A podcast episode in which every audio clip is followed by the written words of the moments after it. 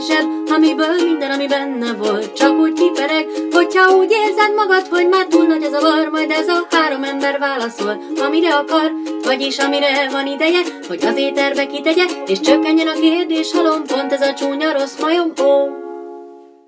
Szervusztok, drága hallgatók! Már eleve tapsra készülünk, Igen, pedig még mert- nem is mutattuk be saját magunkat. Mert mi- mi- annyira mi- mi izgatott feszünk vagyok, benned ennyire, annyira izgatott vagyok, hogy doktor úrnak egy alter ego, ez Hát a paprikáit megörököltem, ezt mondhatom. A kis paprikáit tűzködtem a kérdésekhez, és elmondhatom, hogy nagyon kettő fölé nem mentek ezek a paprikák, hogy a doktor úr szellemét ide idézzem. Igen, mert hogy doktor úr nyaralni ment, és oh. arra gondoltunk, hogy egy klasszikus cincognak az egerek rendszert vezetünk be, amennyiben amíg ő nyaral, addig mi egy csodálatos vendéggel, Mr. Jackpottal. igen!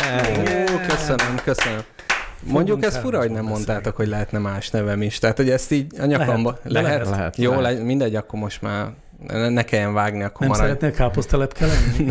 Például? Vagy nem akarsz doktor Egri János doktor lenni? Hmm, nem, abszolút nem. Inkább csak egy omást hajtok majd végre az emlékében. Ez igen, ez úgy hangzik, mint egy csúnya műtét. Amikor így Igen. végrehajtod rajta ezt az Igen, omást. amit kelet-német turisták hajtanak a doktor úron végre a Balaton mellett, akiket innen is üdvözlünk, hogy reggel pingpongozással ébresztik a jó doktort. Igen, igen. Jó, hát ezt mindezt úgy csináljuk, mint hogyha meghallgatná majd ezt az adást, ami hát nem teljesen biztos, Na. hogy így lesz. Így vagy úgy. Tehát most úgy vagyunk hárman, hogy Mr. Jackpot mellett Mr. Univerzum és FX Mester Éljen. Éljen, éljen. csinálja, éljünk, éljünk, szóval csinálja 80. adást, ez ugyanis a Csúnya Rossz Majom Podcast 80. adása, Nagyon szép mely szám. podcastban általában a hallgatók által beküldött kérdésekre szoktunk legjobb tudásunk szerint válaszolni, és mivel ez a legjobb tudás elég magas szintű, így aztán mindenféle kérdésre bátran válaszolunk. Eh, Meg szoktuk fejteni azokat a számokat is, amik egyúttal a sorsá- sorszámát képezik az adásnak. Eh, Ezzel kapcsolatban érkezett is egy kérdés. Ezt kérdezi számtalan embertől, minek ez a meghengés a számokkal? Kérdezi, ezt kérdezi számtalan ember. Mi az, hogy meghengés? Meg mi ez a H betű, hogy meghengés? Nem, nem azt én mondtam. Ja, jó, jó, jó. Akkor, meg, akkor megnyugodtam. Ez a vekengésnek egy Igen. Kecskésített változata, azt hiszem. Szerintem unatkozunk az elején. És ezért. Icebreakernek hívják ezt Ja. menő múlt is. Tehát az, szerintem. az unatkozás, az az icebreaker. Vagy Nagyon ez jó. olyan, mint hogy elszámolni 500-ig, hogy ez egy olyan, olyan achievementnek tűnik, ami így kihagyhatatlan, és hogyha már az van, hogy vannak adások, akkor így a végtelenhez hozzá csatoljátok a műsort. És most ugye én is például. Igen, És, igaz. és jobb lenne, ha zene lenne, ugye ez a kérdés? Ja, hogy számolás helyett is Igen. egy jó zene. Aha, Számok tudom. helyett számok. Igen. Nagyon Az szép. elején szokott zene lenni? nem. Ja. Hát pontosabban, Hát akkor ez gyakorlatilag amit káposztalepke énekel, az szokott lenni. a számok zenéjét hallhatja a kedves hallgató. Ó, de szép is ez. Egyébként megfigyeltem, hogy van bennünk egy, egy ilyen késztetés arra, hogy mindenféle állandó kapaszkodókat övezzünk Hmm. a, a műsor különböző pontjaira. Meg a számokkal lehet viccelődni. Nem olyan komoly kérdések. Hát általában. Hát meg Hát senki nem sértődik meg? Tehát, Igen, hogy más a esetben 80-as számnak a 80-as beszólsz, hogy mi vagy te egy fél. Kivéve, hogyha egy Euler számot véletlenül tudom, hogy Igen. erdős számnak nevezünk, mert akkor Euler és erdős is megsértő. Na és mi a 80-as, ami félig, félig jó? Félig tökéletes? Félig tökéletes szám, igen. a nyolcig jó, de utána nullánál Nem. ott. Nem az van, hogy egyes szavakban nem, nem, nincs olyan, hogy félig. Tehát, hogy vagy pontos vagy, olyan nincs, hogy félig pontos vagy. Olyan nincs, hogy félig pontos. és olyan, hogy félig tökéletes vagy. Szerintem ilyen sincs. Nem, olyan sincs. Ja. De ez mit jelent, hogy félig pontos szám? Hogy a 160 a pontos? Vagy Hát, vagy félig tökéletes. Azért vagy nehezítek meg egy kicsit a dolgomat, mert élesben kéne angolból fordítanom ezt a matematikai fejtegetést arról, hogy mi is az a félig tök, áltökéletes szám magyarul egyébként, de megmondom nektek, ha néhány vagy az összes valódi osztóját összegezzük, akkor a saját magát a számot adja ki. Mit, ha néhány vagy? Vagy, az összes valódi osztóját összegezzük. ja, csak Na, gondolom, az a tökéletes Nagyon szám. tetszik ez a kitétel, hogy néhány. Tehát, hogy úgy lehet válogatni. Így. Mit összegzünk benne. Na, és az olyan áltökéletes szám, ami az összes valódi osztója összegeként adódik, egyben tökéletes szám is. Nagyon szép. Tehát nem minden tökéletes szám. Be, folytassam ezt? Nem, Nem, ugye? rájöttem, hogy nem leszek matematikus, mert unalmas. Én még azon gondolkodtam, hogy a 80, hogy így az életünkben találkozunk ez a 80, mikor örülünk neki, meg mikor vagyunk szomorúak. Tehát amíg 80 évet megélni, az már valami. Az, Az jó. bizony jó. Az igen. jó. Nem, 80%-ra megírni bármit, az is jó. Hát az a, az, az ezüstérem szomorúsága, tehát ami... Egyetemen azért mosolyra gördül a szád. Hányszor örültem Hát. volna egy ezt akár csak alulról közelítő eredményt. Jó, mert mi különbözőféle egyetemekre jártunk. Én a Duna túloldalára, és ott nagyon, nagyon nem örültek az emberek ennek az eredménynek, úgyhogy... Meg például egy poharat vízzel körülbelül a 80%-áig töltesz fel. Úgy a kényelmes. Igen, egyébként sörrel is. Mert Igen. többit a hab. A hab, igen. Abszolút. Igen. Abszolút. Tehát az a szemnek olyan kedves. Ezt Most hallottam egyébként, hogy van, aki szereti a habot, van, aki nem szereti a habot. És ezen megdöbbentem. Azt hittem, hogy senki nem szereti a habot. Kell egy kicsi, mert az, az mutatja a komolyságát. Tehát ez kicsit olyan, mint hogy a krémesnek is ott van a tetején az a réteg, és hogy az csak egy töredéke az egésznek, de a nagy részét élvezed, de ha nincs rajta, akkor a maradékot se élvezed egyáltalán. Én nem eszem meg olyan krémest, aminek a tetején nincs ott ez a Hát ó, rész. pont ugyanez van a habban. Azért eszem. És nem iszol meg egy sört hab nélkül. De, Kiöntöd, de. és de, tényleg De, én megiszom. két Igen. napos. Ja nem, hát nem, hanem hogy a eleve kis habja van. Na jó, Na, kicsit leragadtunk ennél Igen. a számos dinál. foglalkozzunk a hallgatóinkkal. Eh, Ha már a számmal magával a 80-nal nem foglalkozunk, de hát miért foglalkoznánk vele? Messze van a száztól, nem is prímszám, nem is páratlan. Eh, Pálinkában nem rossz, de menjünk tovább. Meg ennyi nap alatt kerülte meg a földet. Fú, tényleg. Billy fog. Vern. De plusz egy nap, vagy plusz volt a végén egy csalás, hogy kiderült, hogy egyik irányba ment, és ezért Igen. nyert egy napot. 79 nap alatt sikerült, aztán szomorkodott egy napig, hogy kicsúszott az időből, majd mondták neki, hogy hát főnök, adódott egy nap, és így célba ért. Tehát végül is 80 nap volt, a, amíg célba ért, csak egy nap szomorúság és 79 utazás. Hm. Érdekes, hogy nektek erről Willy fog jutott eszetekbe, és nem Verne Gyula hőse. Az, Hát Vi- az Willy Fogg. volt. Nem, Dehogy nem. Ne szívassatok. De. De Willy fog egy macska, nem? Ne. Jó. Lehet, hogy macska is, tehát hogy ez nem szükséges, de nem elégséges feltétel, hogy Én megidézzem a... bajban. Ajjajajaj. Erről lesz egy kérdés egyébként, azt hiszem. Helyes. Eh, Na de, azt gondolom, hogy 80-ból elég, főleg így, hogy becinkeltem magam ezzel a Willy fog dologgal. Úgyhogy gyorsan tekeredjünk rá a szolgálati közleményekre, ha már legalább ezt a számos dolgot ezt megválaszoltuk. Van még ilyen technikai kérdés. Miért maradtak el Mr. Univerzum Google Translate versei, kérdezi szőrszálhasogató. Jó. Ez, ez technikai? Hát semmiképpen nem tartalmi, ugye? Nem volt lelkesedés. Oké, okay. Ne. ez szerintem elég. Az a költészet halála, úgyhogy Igen. érthető. Senki nem ír a asztalfióknak, kivéve Solinger. Igen. Igen. Balázs egy receptet küldött nekünk. Tudtátok, hogy a sárga, sárga tejbe gríz váratlan vendégkrém, illetve gríz pudding néven is ismert? Itt egy recept, amit nem mondok el. Az Én, elkészítés én nagyon hálás szintén. vagyok, és ezt el fogom készíteni. És akkor majd köszönöm. beszámolsz erről. De ez a név, hogy váratlan vendégkrém, ez az, hogy váratlanul jön a vendég, és össze kell dobni. Így. Vagy ha te magad vagy a váratlan vendég, akkor nagyon föl kell vidítani azt, akihez érkezel.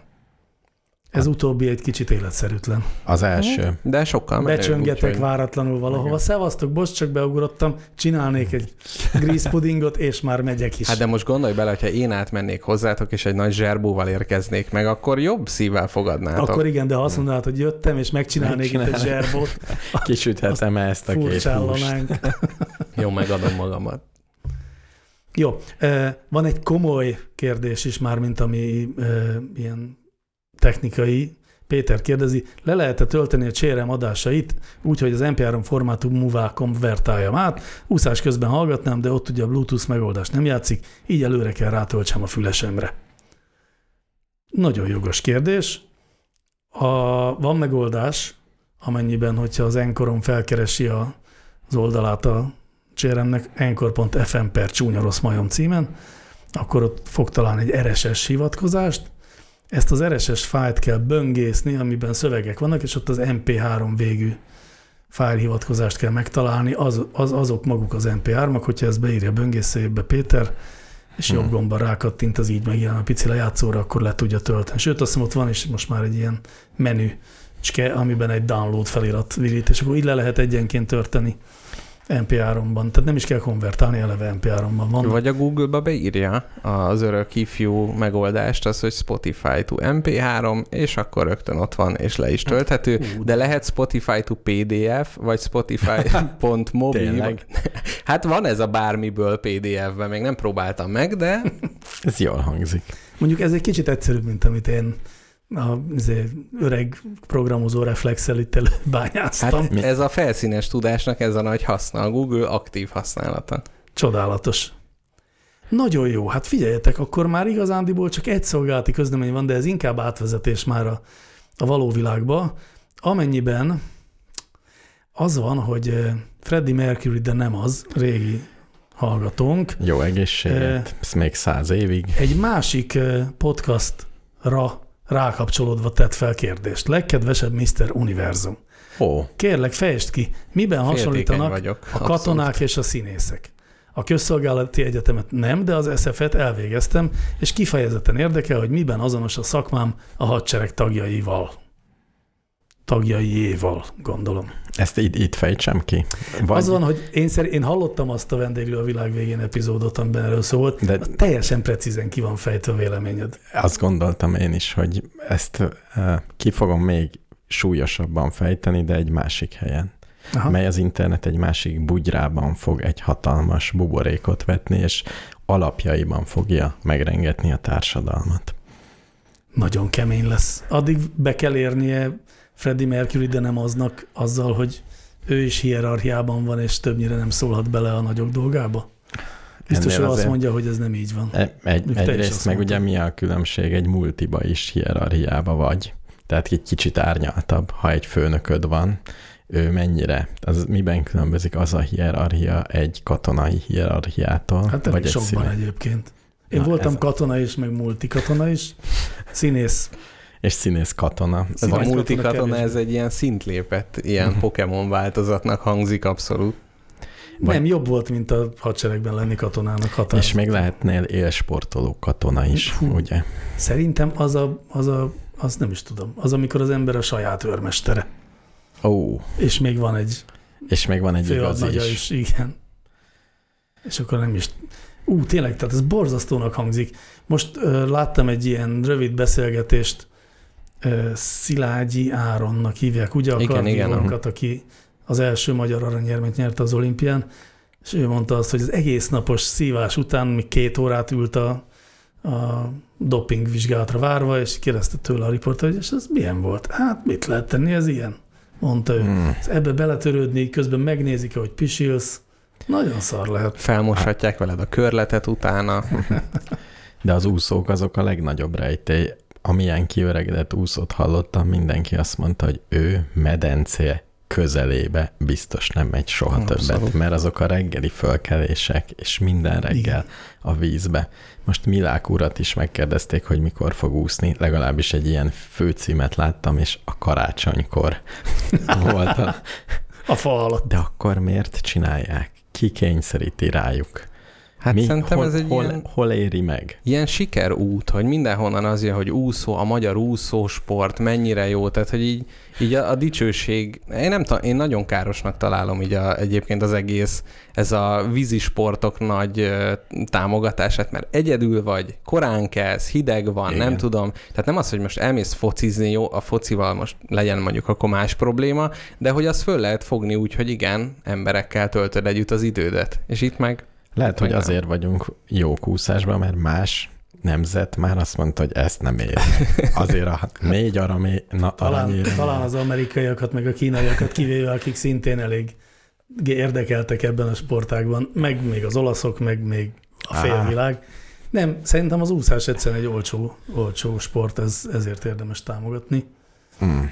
Szemben mondjuk a, tudom én, a- sportlövészet. az is olcsó, nem? Nem, ott a, most volt ugye ez a sportlövő botrány, és hogy ott volt, hogy a fegyver az maga ilyen 10 millió A forintba fegyver kerül. drága, de semmi más nem kell Jó, hozzá, az- csak egy fegyver. Az úszoda is drága, nem?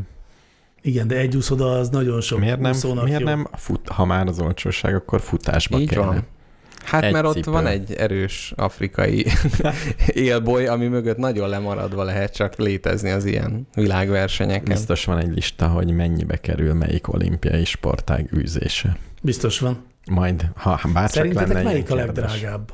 A legdrágább? Aha. Valami lovas, nem? Én is lovasra Én a gondoltam. vitorlázásban gondolkodnék. Ó, Ó, ó, Bringa. az, Ú, a bringa is drága. azért Abszolút. a vitorlázás. Hát egy, a sporteszköz biztos, hogy ott a legdrágább. Bár nem biztos, de De vitorlázáshoz is utazni kell meg.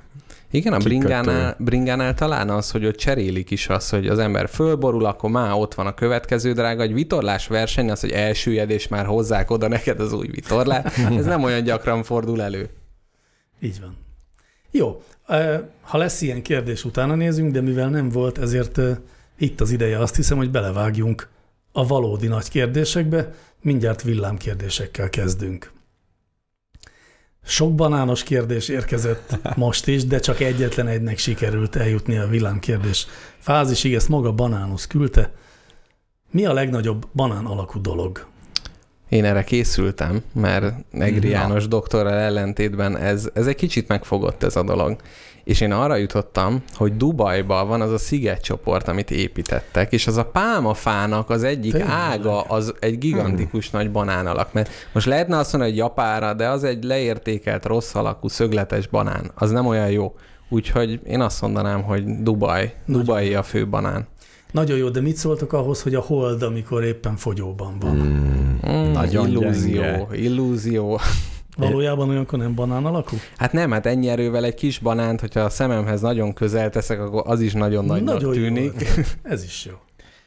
Én is utána néztem, és mint Mr. Univerzum találtam egy csillagködöt, Ó, ó, aminek az a neve, hogy banán csillagköd, Ó. és valami a sorszáma az M 3114 körüli, és megnézett tényleg banán alakú. abszolút nyertes. Én is azt hiszem, hogy Ti- ez 12, mindent visz. mi, 12 ezer fényévre van. Az nem tudom, hogy sok-e vagy kevés. És színében is sárgás, vagy Nem, a alakjában banán. ja, csak alakjában. És elég régen találták meg, tehát ez szabad szemmel is szinte látható. Meg még második helyre a Dubaj elé betolnám a kék banán övezetet, az nem tudom, hogy megvan-e nektek. Az Európának az ilyen gazdag gazdasági övezete. Hát nekünk ezt ugye a történelmi atlaszban mindig berajzolták, és akkor a nagy kék banán, ennek mindig nagyon örülni kellett, úgyhogy szerintem az második helyre beküldhetjük a kék banánt. Igen, mondjuk egy milliárd trilliószor kevesebb, kisebb. Igen. Mint az afrikai futók mögött a, a, a, a magyar ifjoncok, ez abszolút ez, a, ez az arány. Elfogadom. Jön a következő kérdés. Ez egy olyan villámkérdés, amire mindenki nagyon kevés pontot adott talán Na, rajtam kívül, de pusztán, na jó, mindjárt, mindjárt meglátjátok, kőre verők küldte a kérdést. YouTube videó alatti kommentre miért nincs soha dislike? Keresve sem találni, működik egyáltalán a funkció? Nem merjük kipróbálni, megtennétek helyettünk? Én megtettem, működik. Lehet egy kommentet diszlájkolni? Igen. Lehet, hogy, YouTube-on a, lehet? lehet igen. hogy azért nem látod, mert azt eltör, letörli. Előbb-utóbb. Vagy nem, lehet, nem hogy fölülre. Kommenteket nem diszlájkolnak az emberek, nem tudom. Az elég fáradtságos lehet végig kattintgatni. Hát azt bárki csinálhatja, tehát egy Ja, másik néző Végül is, igen. vagy Én, kommentelő. valaki úgy gondolja, hogy rendet vág az interneten. És és végig most- dislike mindent. Hú, meg kellett volna nézni, hogy én kommenteltem egyet a, a fókuszcsoportnak azon adása alá, ami egy jó részt rólunk szólt, és ami Mm. oltásunkról, és oda írtam egy kommentet, és nem érkezett rá semmilyen reakció. Egy dislike, se- hát igen. Na ez az, hogy azt nem tudom, hogy dislike érkezette, szünetben ennek utána Milyen jó lenne, hogyha oda mennél és lediszlájkolnád saját magadat a kommenteddel, és akkor Sose kiderülne. tudjuk meg, hogy nem így próbáltam meg ki a funkciót. Ennyi elég erről a kérdésről. Viszont ez egy több hete itt hányódó kérdés, amiről úgy gondoltam, hogy most ide dobom elétek. Csalán Csaba kérdezi, láttátok-e Kis Erzsit az új belga klipben? Miről szól az a szám? Van Nekem még, erre konkrét válaszom van? Nem. én nekem egy kérdésem van, kérdésre kérdéssel. Van még belga? Van, belga? Most jött ki új albumuk. Így Ó, van. és de van ez a szám is. jó, jó szám? Nem tudom, hogy én vagyok-e a felkent pápája, a jó szám ez a Hát itt, itt, van a, itt van a doktor úr helyén. Ugyan a nem, nem hallottam, de azt mondom, hogy jó szám. Ez Jó. jó. hibátlanul hozod a zsánert. Én- láttam ezt a klipet azt hiszem kétszer is. Tehát a kérdés első felére láttátok-e Kis Erzsit az új belga klipben? Én láttam. Ez semmilyen módon nem érintett meg, de tényszerűen láttam. És hogy miről szól az a szám, én nem tudom. És Mhm. kicsoda kis Erzsi? Én, A Kis tudom. zene A kis, című ilyen furcsa hangokat a- ad ki Á, értem. általában. És ez az egész szám egy, egy olyan szám, ahol úgy tűnik, mintha reppelnének és énekelnének, de valójában halandzsáznak, vagy ez valahol félúton van a halandzsa és a, az argó és a, Mm. hogy hívnak még dolgokat, amik nyelvben vannak, nem argó, mert annál csúnyább. Káromkodás? Nem, nem, nem, nem. Tehát ez a ez egy nagyon speciális kultúrkörökre jellemző beszédmód. Akcentus. Az argó, nem, az argó, argó a legjobb. Whatever, de hogy ez értelmetlen, tehát, hogy, vagy olyan többnyire értelmetlen. Tudjátok, ez a magyar, nem Tudom. eszembe a szóba. Tudom, tudom, de nem érdekel. Jó, engem sem. Na, szóval, Én nem tudom, de érdekel, de úgy érzem, hogy megyünk tovább, úgyhogy... hát azért jó lenne még megfejteni, ha már így az a Na, fáziám. na jó, Na, tehát egy, nem- egy, nem na, jutunk. egy Jó, magyar na. szót keresünk. Ezzel Igen, már fúj- közelebb vagyunk. Azt hiszem, ez a szó neki. nem magyar szó, hanem egy Ó, nemzetközi akkor kifejezés. Kicsit távolabb kerültünk. Azt, azt jelenti, amikor valaki beszél, de az értelmetlen az a beszéd. A halandzsa. Halandzsa? A halandzsa Halandzsa. De szerintem ez már el is Ez hangzott Már elég perc. sokszor elhangzott. Na jó, de nem figyelek. Ezt nem mondtam? Aj, de kellemetlen. Na jó, akkor még egy nyelvi kérdés. Ezt imádtam, ezt a kérdést. Nagyon régen foglalkoztat. Annak ülte. Európában egyedül a magyarban áll a hétköznapi beszélt Hmm. nyelvben a családnév a keresztnév előtt. Eltekintve tehát más nyelvterületen egyes hivatalos iratoktól, ABC sorrendbe szedett listáktól. Miért alakult ez így? A bennünket körülvevő erősen domináns keresztnév vezetéknév sorrend ellenére. Utóirat, nincs mit tenni, ebben is mi vagyunk a legjobbak. Szerintem ezt ki kell bővíteni, mert hogyha a címeket nézzük, ott is az van, hogy 28. Jó, de hol? A világban hol? Rú 28. Jó, akkor már Franciaország. Rú 28, nem tudom, Pári, Pári utca, Pári szám alatt, nem tudom. Tehát, hogy ez annyira furcsa logika, úgyhogy abszolút, hogy is hívják a hallgatót, akik An-? Anna. Annával nagyon, a palindrom nevű Annával nagyon egyetértek, és hogy a dátumokba is, amikor ilyen céges fájlokba tudom, hogy egy brit benne van, és akkor előbb kell rakni a napot, és utána a hónapot, de, de hát, hogy, minek? hogy 15, hogy most ez nemzeti ünnepünk, vagy, vagy karácsony közeledik? Nem tudom. És úgyhogy ez szerintem a családnál is ugyanígy, hogy tudod, hogy, hogy Egri család, és akkor utána már az, hogy azon belül a János doktor. Távolról közelítünk, mi Abszolút. magyarok. Mi a perspektívát nézzük, és utána megyünk Fantasztikus megfejtéseitek vannak. Azt tudjátok, hogy még hol van a világon? rá. Igen, Én tudom, Japánban, az Így biztos. És, és azért, mert onnan tudom, hogy van egy Lechner Ödön albumon, amire a japánok azt hitték, hogy mi is, mint a ravasz, többi nyugat-európai fordítva írjuk, így megfordították, úgyhogy nagyon nagy betűvel rá van írva, hogy Ödön, és ez egy csodálatos. De ez Kínában is így van egyébként, meg Koreában, Szingapurban, Kínában? Tajvanon és Vietnámban is. Kínában is. Igen. Viszont ennyi, ezzel befejeződött azon nyelvek felsorolása, vagy országok felsorolása, Még ahol ezt egyszer a kik a testvéreink. Kína, Japán, Észak- és Dél-Korea, Szingapur, Tajvan és Vietnám. Hm, nem, nem, nem annyira rossz társaság. De ez nem csak ilyen átírási dolog, hogy ők Nem. egyébként fölülről lefele írnának, és akkor így Tényleg, vagy jobbról balra írnak. Nem, Vagy azért szeretem az egészet, mármint ezt a kérdést, mert hogy abszolút nyelvi oka van. uh-huh. Ugye felolvasom, amit az interneten találtam szó szerint, egyébként a gyakori kérdések.hu-n magyarázta el valaki, de egy fontos nyelvészkedő forrás. csoportban, ha ödön Pécsről származik, akkor Pécsi ödön. Ugyanis hát a magyar vezetéknév általában valamiféle Jaj, jelző, és a magyar jelző szerkezet így működik. Ah. Bezzek, hogyha John Cardiffból származik, akkor John of Cardiff. Uh-huh.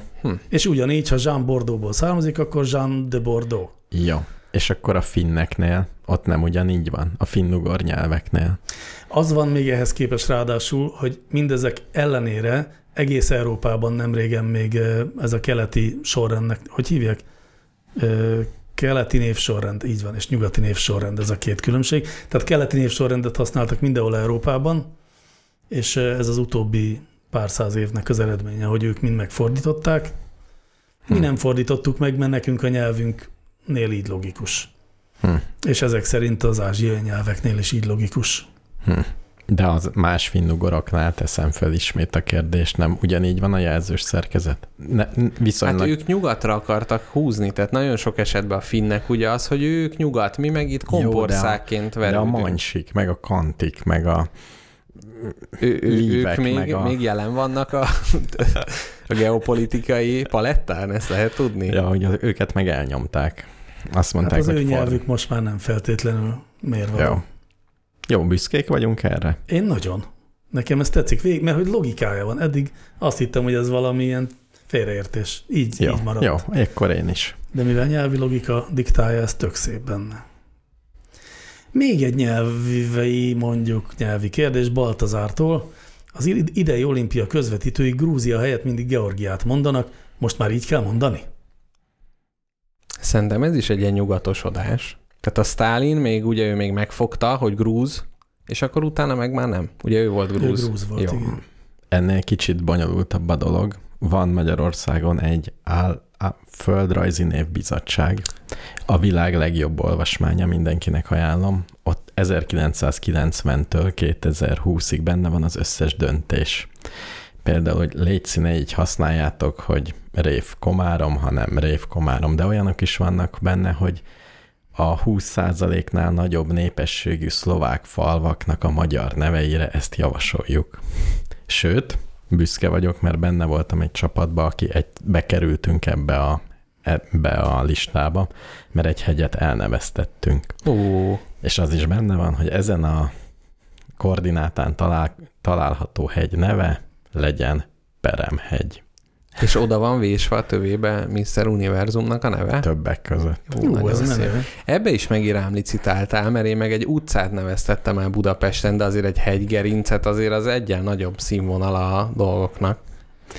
És itt van egy csomó bejegyzés, és azt hiszem 1990-ben találtam az első bejegyzést, ahol kifejtik, hogy ők a Grúzia elnevezést javasolják. Tényleg? Igen, hogy amit így mondanak, oda is írja grúz betűkkel, angolul Georgia, ők grúz szeretnének. Ezt, ezt tanácsolják, és utána puhulnak, és van egy bejegyzés, hogy a baráti kapcsolatok miatt a Grúziával elfogadható a Georgia elnevezés is, és van egy utolsó bejegyzés, hogy tudomásul vettük a külügyminisztérium kérését a Grúzia-Georgia ügyben.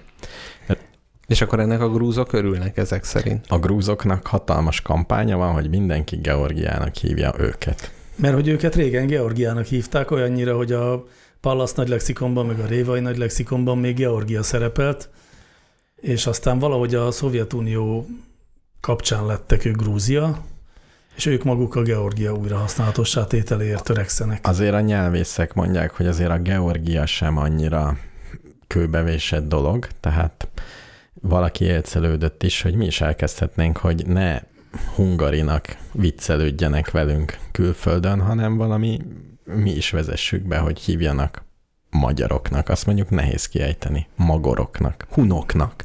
Ez az. Legyünk mostantól hunok. Nem, Az nem lenne egy kicsit tévesztés? Kicsit képzavar, de semmi hát- közünk a hunokhoz? de jól hangzik. Az igaz. Külföldön is Könnyű rettegnek kimondani. tőle. Kicsit úgy hangzik, mint hogy angol tyúknak neveznének minket. És olvastam még egy kommentet, hogy a Georgia egy nyelvész nagyon nem örült neki, mert az volt a fő indoka, hogy az, hogy ez a teja a grúzoké, az könnyebb, Ó, és, hogy ez a teja a georgiaiaké. és most ez a helyes, hogy georgiaiaké? Igazából azt hiszem mind a kettő helyes, és a külügyminisztérium azt mondja, hogy ha georgiai testvéreinkkel beszélünk, akkor az ő kedvükért magyarul beszélünk velük, akkor Georgiát használjunk. És véletlenül is a Georgia. Nem kell ezt átvenni, ezt a... a vagy, tehát, hogy ez a Ez jó. Ugye? És volt valami György, vagy ú, na ez a keleténél jobban felpaprikázott ez a kérdés. Engem az nyűgöz le, hogy egy nemzet az elkezdheti elterjeszteni, hogy mostanáig így hívtatok, de létszi, most ne így hívjatok, hanem úgy. Hát mint a csehek például, ugye ott is át most Csehiának kell hívni őket, nem Czech Republicnak. Hú, meg volt valami Igen, valami. országokat szoktak átnevezni olykor. És, és mi akkor miért maradtunk az Sőt, de mi is voltunk magyar köztársaság, és most már csak Magyarország vagyunk. Jó, most itt nem kell ilyen áthallások, uh-huh. hogy mi tűnik el, meg hova, de... De nem Ungária?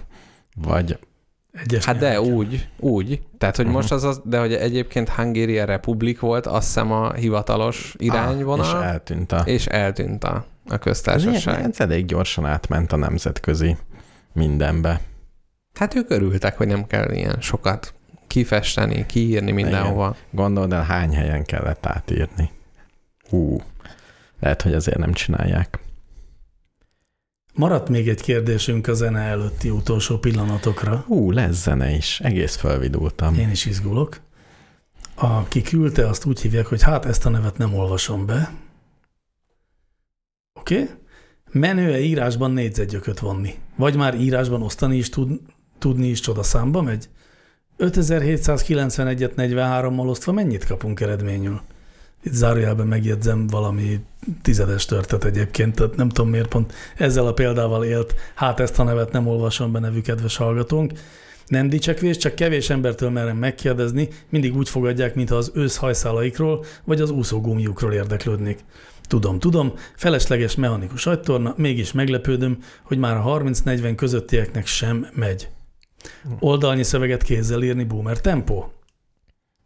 Egyébként igen, tehát Igen. az utóbbi kérdésre válaszolni az Meg, mindenképpen. meg, megosztani is, az már, ez körülbelül olyan, hogy tudsz-e csirkét megölni. Hát 50 évvel, 30 évvel ezelőtt, hát mindenki tudott teljesen hát falun egyértelmű. mindenki tudott, nem? Igen, akkor 50 éve mindenki mindenhol. Jó, Meg egy hát kis az volt a kérdés eleje, hogy menő-e? Amire a válasz az, hogy nem, nem, nem menő, nem menő. mert akkor a keresztrejtvényfejtés is mondjuk egy jó olasz rejtvény megoldani, hát micsoda kihívás, de mégis a menőtől nagyon távol áll, tehát hogy Igen, pontosan. És ti tudtok papíron osztani? osztani igen, négy, négyzetgyökbe, ott nem tudom, hogy mi a, van, mi a trükk. Én, én se tudok négyzetgyököt vonni papíron, pedig nekünk a matek szakon tanították. Én nem tudok osztani, azt hiszem, Tényleg. papíron. Ó, Szerintem gondolkodnom kéne. Jó. Jó, igen, mondjuk nincsenek általános iskolás gyerekeid. Tehát Ja. lehet, hogy egy pár éve még én sem Igen. tudtam olyan magabiztosan, mint mostanában. Nem, nemrég megpróbáltam integrálni, az könnyebben ment. Ó, igen. Értem, azt én nem merném megkísérelni. Bár tal- de egy egyszerűbb függvényt vállalnék. Igen. Én legutóbb egy Gauss eliminációt csináltam meg a ré- régi idők analízis emlékére, és nagyon, nagyon szórakoztató volt. Bár mint szociológus soha semmi szükségét nem vettem, de az, az egy kicsit menőbb szerintem, nem? Egy Gauss Egy- elimináció? Egy Gauss, igen, mert eleve benne van egy ilyen menő alaknak a neve. Igen. Vagy egy Fourier transformáció. Hoppá, miket tudok. Szép, szép. Fantasztikus szavakat tudtok. Szóval szerintem papíron osztani. Én a következő évezredben feltételezem azt, hogy mindig lesz zsebszámológép. Ez, ez tökéletesen fölösleges, ez a tudás már. És amikor majd nem lesz zsebszámológép, akkor megtanuljuk az abakuszt vagy a logarlécet használni. ami akkor viszont nagy baj lesz, van.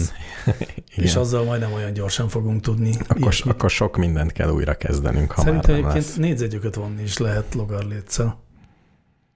És mihez kell négyzetgyököt vonni a technológia utáni világban? Igen, pont ezt akartam kérdezni, hogyha így, így a vadon közepén találom magamat számológép nélkül, akkor mikor kell egy, egy négyzetgyököt vonni? Vagy Ö, ö, valamilyen ö, derékszögű háromszögnél, amikor csak a, az átfogót tudom, Akkor azt Hát, egy, de az- azt egy az- madzaggal, madzaggal kijelölöm. csak az átfogót tudod? nem, nem, tehát úgy értem, hogy a, mit tudom én, a távolból látok egy hegycsúcsot, Ú, és mondjuk akkor igen. látom, hogy milyen messze van a hegycsúcsról, ez hülyeség, ugye? Azt nem Igen, tudod, látom. igen. De Akkor mondjuk né- pont egy lézer négyzet. van nálad, ami Ja, egy van lézeres valami távolságmérő Vagy pont. szögmérő. De a koszinusz függvényt megtanulod fejből. Ja, igen. Vagy hogyha valamiért egy pont ilyen parabola formájú edény, hát, hát jó, rendben, nem fog kelleni. Igen, lehet, hogy ezt a Daniel Dufoval a Robinsonból kihúzatta a szerkesztője ezeket a részeket, amikor parabolát szerkeszt. Na jól van, hallgassunk egy kis zenét, hogy aztán újra válaszolhassunk kérdésekre.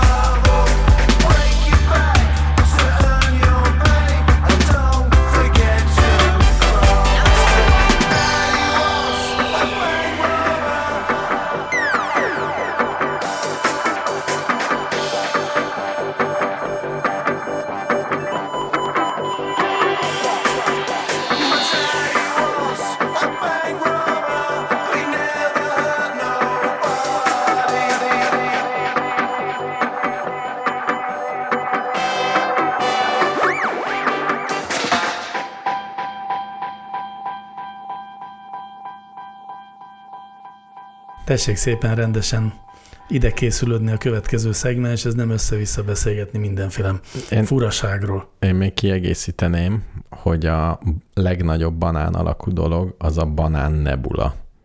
A nebula önmagában egy lenyűgöző szó, és a számát is tudtam előbb. 3199. És NCG talán?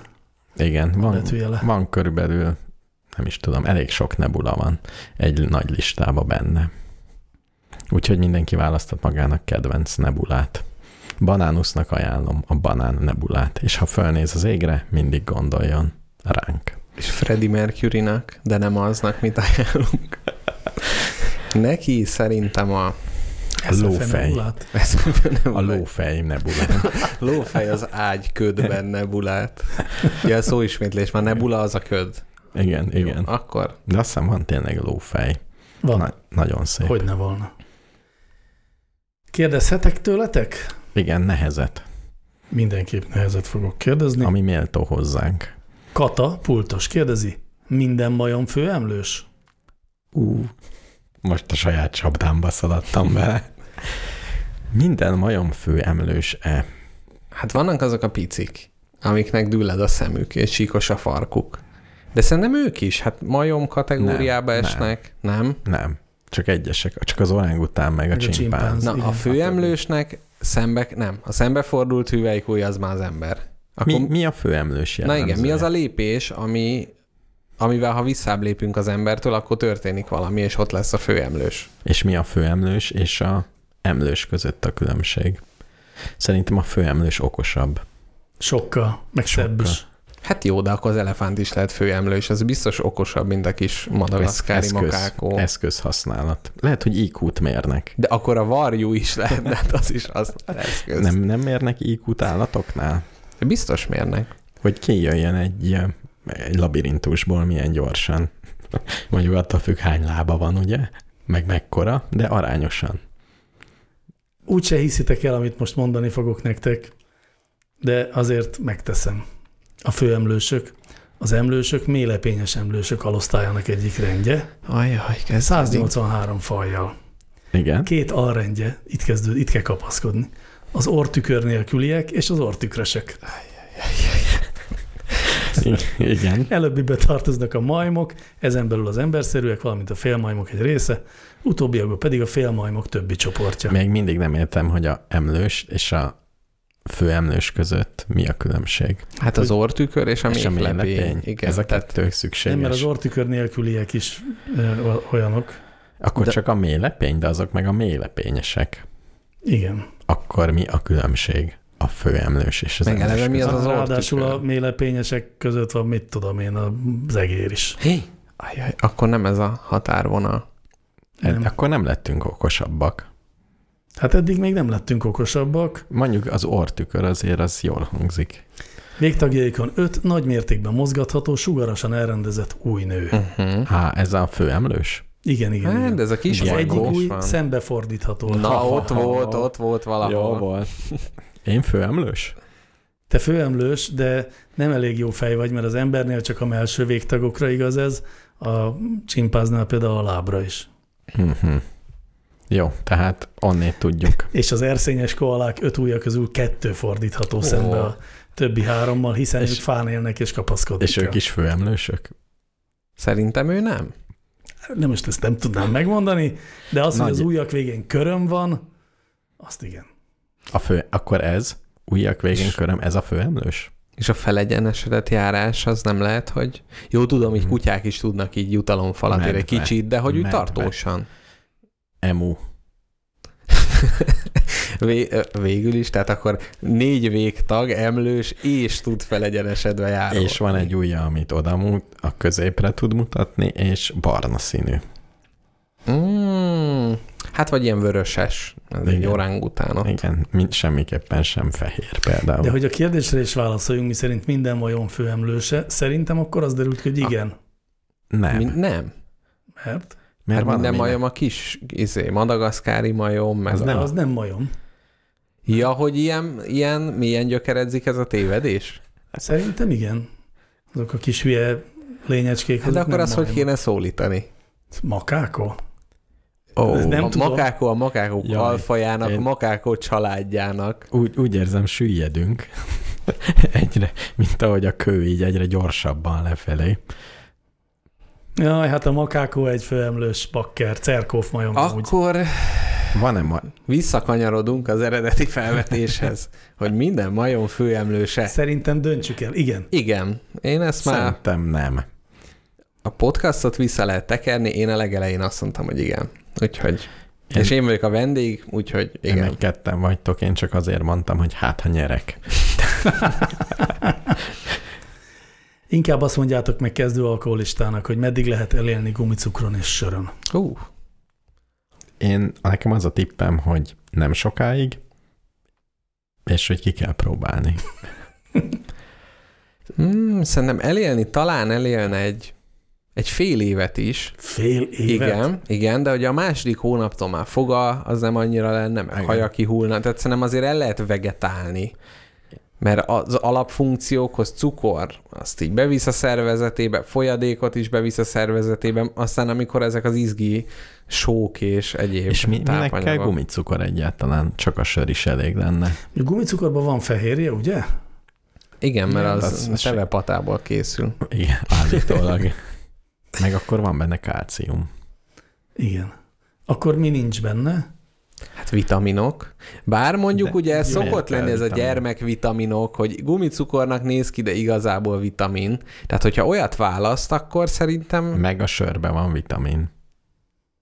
Nem. melyik Mm. típusú? A vitamin sör, a csiki sör vitamin sörében, Igen, meg melynek ez a neve. tényleg Igen. jelét. És teli van vitaminnal és uh, málna szörp ízesítésű. De sörként árulják, mert a, az üveges málna szörpöt nehezebb lenne eladni. Ja, azt hittem, hogy a gyógyszertárak nem akarták befogadni. hogy- Szóval az- én, én is egy, én egy évet is mondanék. Hát jó, így már, ha a megfelelő gumicukor Igen. és sör És kiválasztásával igen, legyen. sörrel, az már igen. Fantasztikus. Azt gondoltam volna, hogy egy hét. Erre most Egy meggyőztök arról, hogy simán hónapok. Egy héten csak sörön én el vagyok. Meg éhezni Ki is van lehet egy próbálva. hétig. És akkor Tényleg? is. Ez egyfajta ilyen lébőjt kúra? Nem, de az, tehát egy, egy, egy feszti- válfaja. fesztiválon, amikor egyszerűbb azt számolni, hogy mennyi vizet iszol. Ugye, hogy mennyi sört, azt nem bírod számolni, de amikor a végén így rájössz, hogy összesen egy hét alatt megittam másfél liter vizet, akkor kicsit elgondolkozol, hogy lehetne És sörön nem élni. lehet, hogy ilyenkor titokban, mármint, hogy voltak pillanatok, amikor ettél, és csak nem emlékszel rá? Az evés az pótcselekvés. Meg Nem hát a mondom, folyékony nem. kenyér kifejezése véletlen, ugye? Leettem, ettem, de nem azért, mert éhes voltam. Csak Világos. úgy unalmam van. Jó. Rendben, ezt is megtudtuk. A következő kérdést egy névtelen hallgató küldte, és úgy szól, hogy érdemes-e a múltan merengeni. Egy múltbeli adásban arra vágytatok, hogy ezt a kérdést valaki feltegye. Ez a kérdés már maga a megvalósult múlton merengés? Ez nagyon jó kérdés. Szerintem érdemes.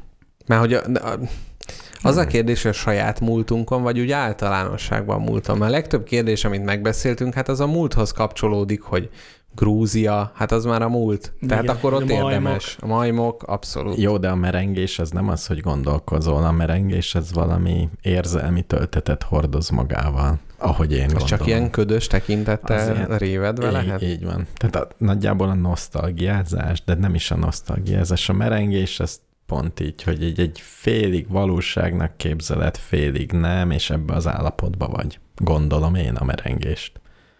Én a merengést pusztán csak egy nem olyan nagyon fókuszált gondolkodásnak gondolnám. De hát az jó, nem kell mindig fókuszáltnak lenni. Igen, igen, én szerintem Hmm. is jó merengeni. De a múlton? A múlton kifejezetten jó. Hát érted, most egy matematikai problémán merengeni, annak nem látom sok tetejét. Hát de hogy a jövőn De- merengeni a jelenem, vagy a múlton, hogy ebből a múlt az nem -e egy olyan, hogy azzal már nem lehet mit tenni. Hát meg csak az időd megy vele. Ahelyett bonthatnál egy sört is. A jelenem merengeni viszont az csak A- Az a merengésről való az a, merengés. az a meditáció maga. Jövőről merengeni. Az egyszerűen csak Az meg spekuláció. Igen, a múlt, múlt az kiemelkedik. És hát a nosztalgiával sincsen semmi baj. Noszta- Nosztalgia az, hogy jó érzéseket idézünk fel a múltból. Igaz? Ti szoktatok ilyen régi adásokon merengeni, hogy az milyen jó volt, amikor, amikor úgy összevesztünk Egri János doktorral, vagy az elején, amikor még azt se tudtuk, hol vagyunk? Ezek ilyen emlékké desztillálódtak, amin érdemes merengeni, vagy sem? Ugye a csúnya rossz majom legénysége híres arról, hogy legalább két tagja van, aki lényegében semmilyen memóriával nem rendelkezik. Hát, Tehát mind Egri doktor, mind jó magam. És engem kihagysz. Te neked van memória? Nincs. Nem emlékeztem, hogy erre mi a válasz. hát akkor ezt, ezt tesz titeket alkalmassá erre a nagy vállalkozásra. Na, most kiderült a nagy eredet történet. Lehet, hogy ugyanazokra a kérdésekre válaszolunk minden adásban. Újra is. Ezért, ezért van a nyilvántartás számítógépen. És megjelölök minden egyes kérdést. Tényleg, és el fogjuk kezdeni előről a kérdéseket. Hát azt lehet. Ugyanolyan- a, ugyanolyan az sorrendben. adásnál. Ugyanolyan sorrendben. Jó, és szépen. ugyanolyan választhattok erre? Nem tudni. Ezt a rajongóink a kockás füzetben Ó, igen. majd statisztikákat fognak beküldeni. De Egyszerű örömteli és riasztó, hogy vannak ilyen rajongók, de én azért valahol bízom benne, hogy most én is kaptam pár rubrikát ebben a nagyszerű füzetben. Jöhet-e a következő kérdés? És ez nem egy kérdés, illetve egy kérdés, de nem hallgató küldte. Nem Válasz? hallgató küldte. Azt, hogy, Jöhet. azt, hogy jöhet-e a következő kérdés. Ó, beugrottam. Igen. Na, mehet. Viszont amit Szaharov küldött, az egy valódi kérdés. Egy japán és egy argentin süket néma megérti egymás jelnyelven? Hát szerintem igen, mert hogy a jelnyelvbe ugye leutánoznak cselekvéseket. Tehát az, hogy nem látok valamit, akkor eltakarja a szemét, hogyha nem tudom, szarvas, akkor azt úgy mutatja, és én azt gondolom, hogy a magyar szarvas és az argentin szarvas mutatása az elég hasonló, tehát akcentus lehet benne, hogy melyik ujjával mutatja a másik szarvat, de azért úgy megérti, mint a spanyolok meg az olaszok, én úgy képzelem. De nincs teljesen más rendszere, hogy előbb mutatod a jelzőt, utána mutatod a, a főnevet, vagy De hogyha most angolul az ember úgy beszélne, hogy minden szó magyarul lenne, csak a sorrend más lenne, a megértést azért, tehát jó, egy akadémiai vitára nem lenne alkalmas valószínűleg, de megértésre szerintem abszolút. szerintem többféle jel, nyelv van, és lehet egy nagyon buta, amit úgy egy nemzetközi angol jelnyelv. Jól, jól beszélek? Úgy látom, hogy te utána Én néztél. utána néztem. Nem is kellett utána nézni, mert csak belegondolsz, ugye, hogy alakul ki a jelnyelv. Nyilván nem úgy, hogy van egy világbizottság, aki szabványosítja, hanem minden De előbb-utóbb nemzetnek a- szabványosítják. a siketnémái vagy siketjei azok kialakítják az ő saját jelnyelvüket, ami tök különböző, nem értik egymást a, a nemzeti jelnyelveket használók, de van egy esperantója a jelnyelveknek is, az gestunónak hívják, ami hát nyilván egy ilyen egyszerűsített kvázi szabvány. Hát igen, meg milyen menő lett volna most már minden adásban ott mutogat, vagy politikus mellett ott mutogat valaki jelnyelven. Ugyanúgy Trump úr mellett is, meg Orbán Viktor mellett is. Mekkora előnybe lettek volna, igazságtalan előnybe, hogy ők mindent értenek bármilyen országból. Ezért kellett a siketném a Bábelben szétszakítani ezeket a nyelveket. De egyébként szerintem nem annyira elragaszkodott, ragaszkodott, elrugaszkodott, hogy a bré írás is ugye valahol kitalálták, veszek Franciaországban, és ezért kell ilyen furán mondani, vagy leírni, és hogy utána az elterjedt. Tehát ugyanúgy el tudom képzelni, hogy az angol WC-ot kitalálják, és akkor utána terjedt. Tehát, hogy ez egy, ez egy egyedi helyzet, hogy különböző helyeken önmagába Szerintem született. a, a, az, hogy a süketek kommunikálni akartak, vagy süketnémek kommunikálni akartak, az egy sokkal-sokkal régebbi igény, mint hogy a vakok olvashassanak. Hm. Tehát a Braille az egy, nem tudom, pár, egy-kétszáz éves dolog lehet. A jelnyelv biztos, hogy régebbi. De van valami olyan halvány emlékem, hogy mesélték nekem, hogy vannak olyan jelnyelvek, amik így közel állnak egymáshoz, mint ahogy a nem is Ahogy a tudom, a, kultúrák szerbek, is, meg nem? a horvátok megértik Igen. egymást, ugyanúgy így tudsz egy kicsit beszélgetni. Gondoljatok bele, mennyire ö, kultúrafüggő, hogy mondjuk én például tudom véletlenül, hogy a fiút meg a lányt hogy kell, mármint a férfi nemet meg a női nemet jel- jelelni magyarul, és hogy ennek milyen kulturális ö, jelentősége lehet egy teljesen másik kultúrában. Tehát például magyarul egyébként végtelen szexista módon a fiút úgy kell mutatni, hogy megkopogtatod a homlokodat, Hm. a lányt meg úgy, hogy megérinted a fülbevalót helyét. Uh-huh. Eleve hát. elég durva, de hogy ez egy olyan nemzetnél, ahol mindenki hord fülbevalót. vagy ahol mondjuk a homlok megkopogtatása az azt jelenti, hogy hülye. Hát Ott igen. ez nyilván nem működik. Tehát, hogy azért ennek, ezeknek ugyanúgy van etimológiája ezeknek a jeleknek. Meg még azt hallottam, hogy akik egy családban vannak, és ott beszélgetni kell, vagy egy intézetben, azok ugye kibővítik, meg egyszerűsítik, és lesz egy saját kis akcentusuk, amit meg nem ért meg más, mert egyrészt olyan gyorsan csinálják, meg úgy alakult ki. Nagyon szép világ lehet. Ez is. Senki kérdése következik. Van-e olyan kaja, ami a legmegfelelőbben setapolt sós, édes vagy natúr, tejföllel nem lesz jobb?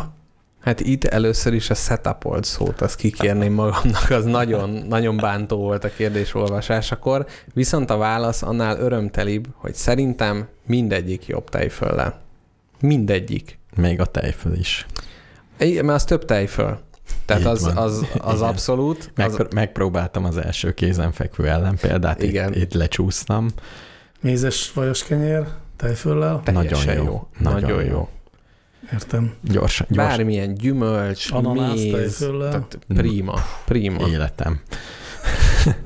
Tényleg? Így zajlik. Gondolkozom. És most például voltam valahol egy ilyen fesztiválszerűségen, tényleg mindenhez tejföltettünk. Az egyszerűség kedvéért. Levesekbe, mindenre. Hát én is, hogyha nagyon egyszerűen akarok valami nagyon finomat tenni, akkor egy kiflit mártogatok tejfölbe. Én tejfölt megsózok, és önmagába megeszem. Mondjuk egy túró tejföl, az is Hú, milyen de jó. Úristen. Tényleg. Hát, nekem most kinyílt a szemem. Minden hűtőgépben ott kell, hogy legyen, és gondolkodás nélkül minden kajához. Így van, ez absz- abszolút megkönnyíti a dolgot, bár most, hogy a főlevesen elgondolkodtam, hogy abba bele budjantani egy, egy szép kanál tejfölt, egyszerre hazafias érzés és elrettentő. Csak de é- hát, ételekről van szó, fröccsbe. hmm, Na jó, fröccsbe ne tegyünk szerintem az tejfölt. étel az benne volt, a Igen. setupol szó ugyan beárnyékolta, de valahol, valahol ott volt. Kaja. Kaja? Kaja, kifejezést használta a Ja. Senkui. Mert hogy így írta ő magát, hogy Senkui. És a mákos tészta, hogy nagy, Az nagyon hogy a jó. Székemből jó, az áradó működhet. energiákat. Nagyon jó. És a negró cukorka. Sima. Az kaja? Negró cukorka, ízesítésű, Negró. rántott hús. Rántott hústejföl. Hát ki teljesen fogom jó. próbálni. Ti már ettetek? Uh-huh. Szerintem én is, igen. Hát Hm. egyébként a, a mátrai borzaszka, ami végül is ugye Igen. rántott igen. hús tejföllel Ilyen és sajttal. Ilyen egyszerű. Meg a kedvenc éttermemben, amikor az ember lángost kér, az úgy néz ki, hogy odaraknak egy lángost. Megkenik tejföllel, jön rá három rántott hús. Megkenik tejföllel, és arra még jön füstölt sajt és lila hagyma. És ez a lángos. Hm. Hm. Nem tudunk napirendre térni fölötte, de egy dolog biztos, egyetértünk benne, hogy nincs olyan kaja, amit nem érdemes tejföllel megtisztelni. Setup. Vagy setupolni. Így van. Na jó, egy érdekes kérdést küldött zuhanyfüggöny. Miért kezdi a legtöbb ember a nem szóval a kérdést? Például nem tudja véletlenül, merre van az uszoda? Tudja véletlenül, merre van? Hát de angolul nem úgy kérdezett, hogy nem tudja, hanem úgy, hogy do Igen. you know where...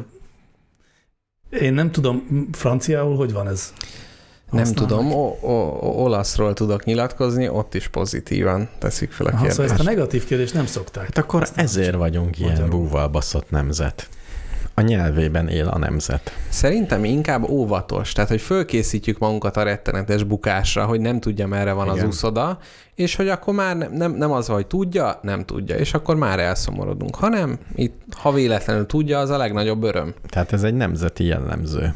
Igen. De ez pont, hogy egy ilyen nagyon asszertív kommunikáció, tehát az is, amit Mr. Jackpot mond, hogy eleve megadjuk a lehetőséget, hogy arcvesztés nélkül meneküljön ki a szituációból az, akit megkérdezünk. Japánul. Nem tudja véletlenül? Nem tudom. Japánul hogy van? Ah, japánul nem tudjuk, hogy hogy van. Oh, azt hittem. nem legalább- tudod, hogy japánul hogy van?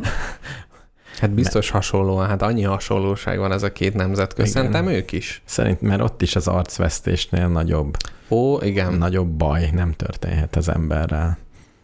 Érdekes, csak ott azért e köré van egy ilyen sok ezer éves kultúra. Nálunk egyszerűen csak az Nem arcvesztés tudja valahol. Nem kér még egyet? Én, én lehet, hogy meg akarom változtatni a mentalitásomat, és áttérek. képzeld el azokat a helyzeteket, amikor valakitől azt kérdezed meg, hogy tudom én, nem kéne már elindulnunk? Nem kéne felvenni a cipődet? Nem kéne inkább egy szebb nyakkendőt kötnöd? Ezek mennyire bántóak?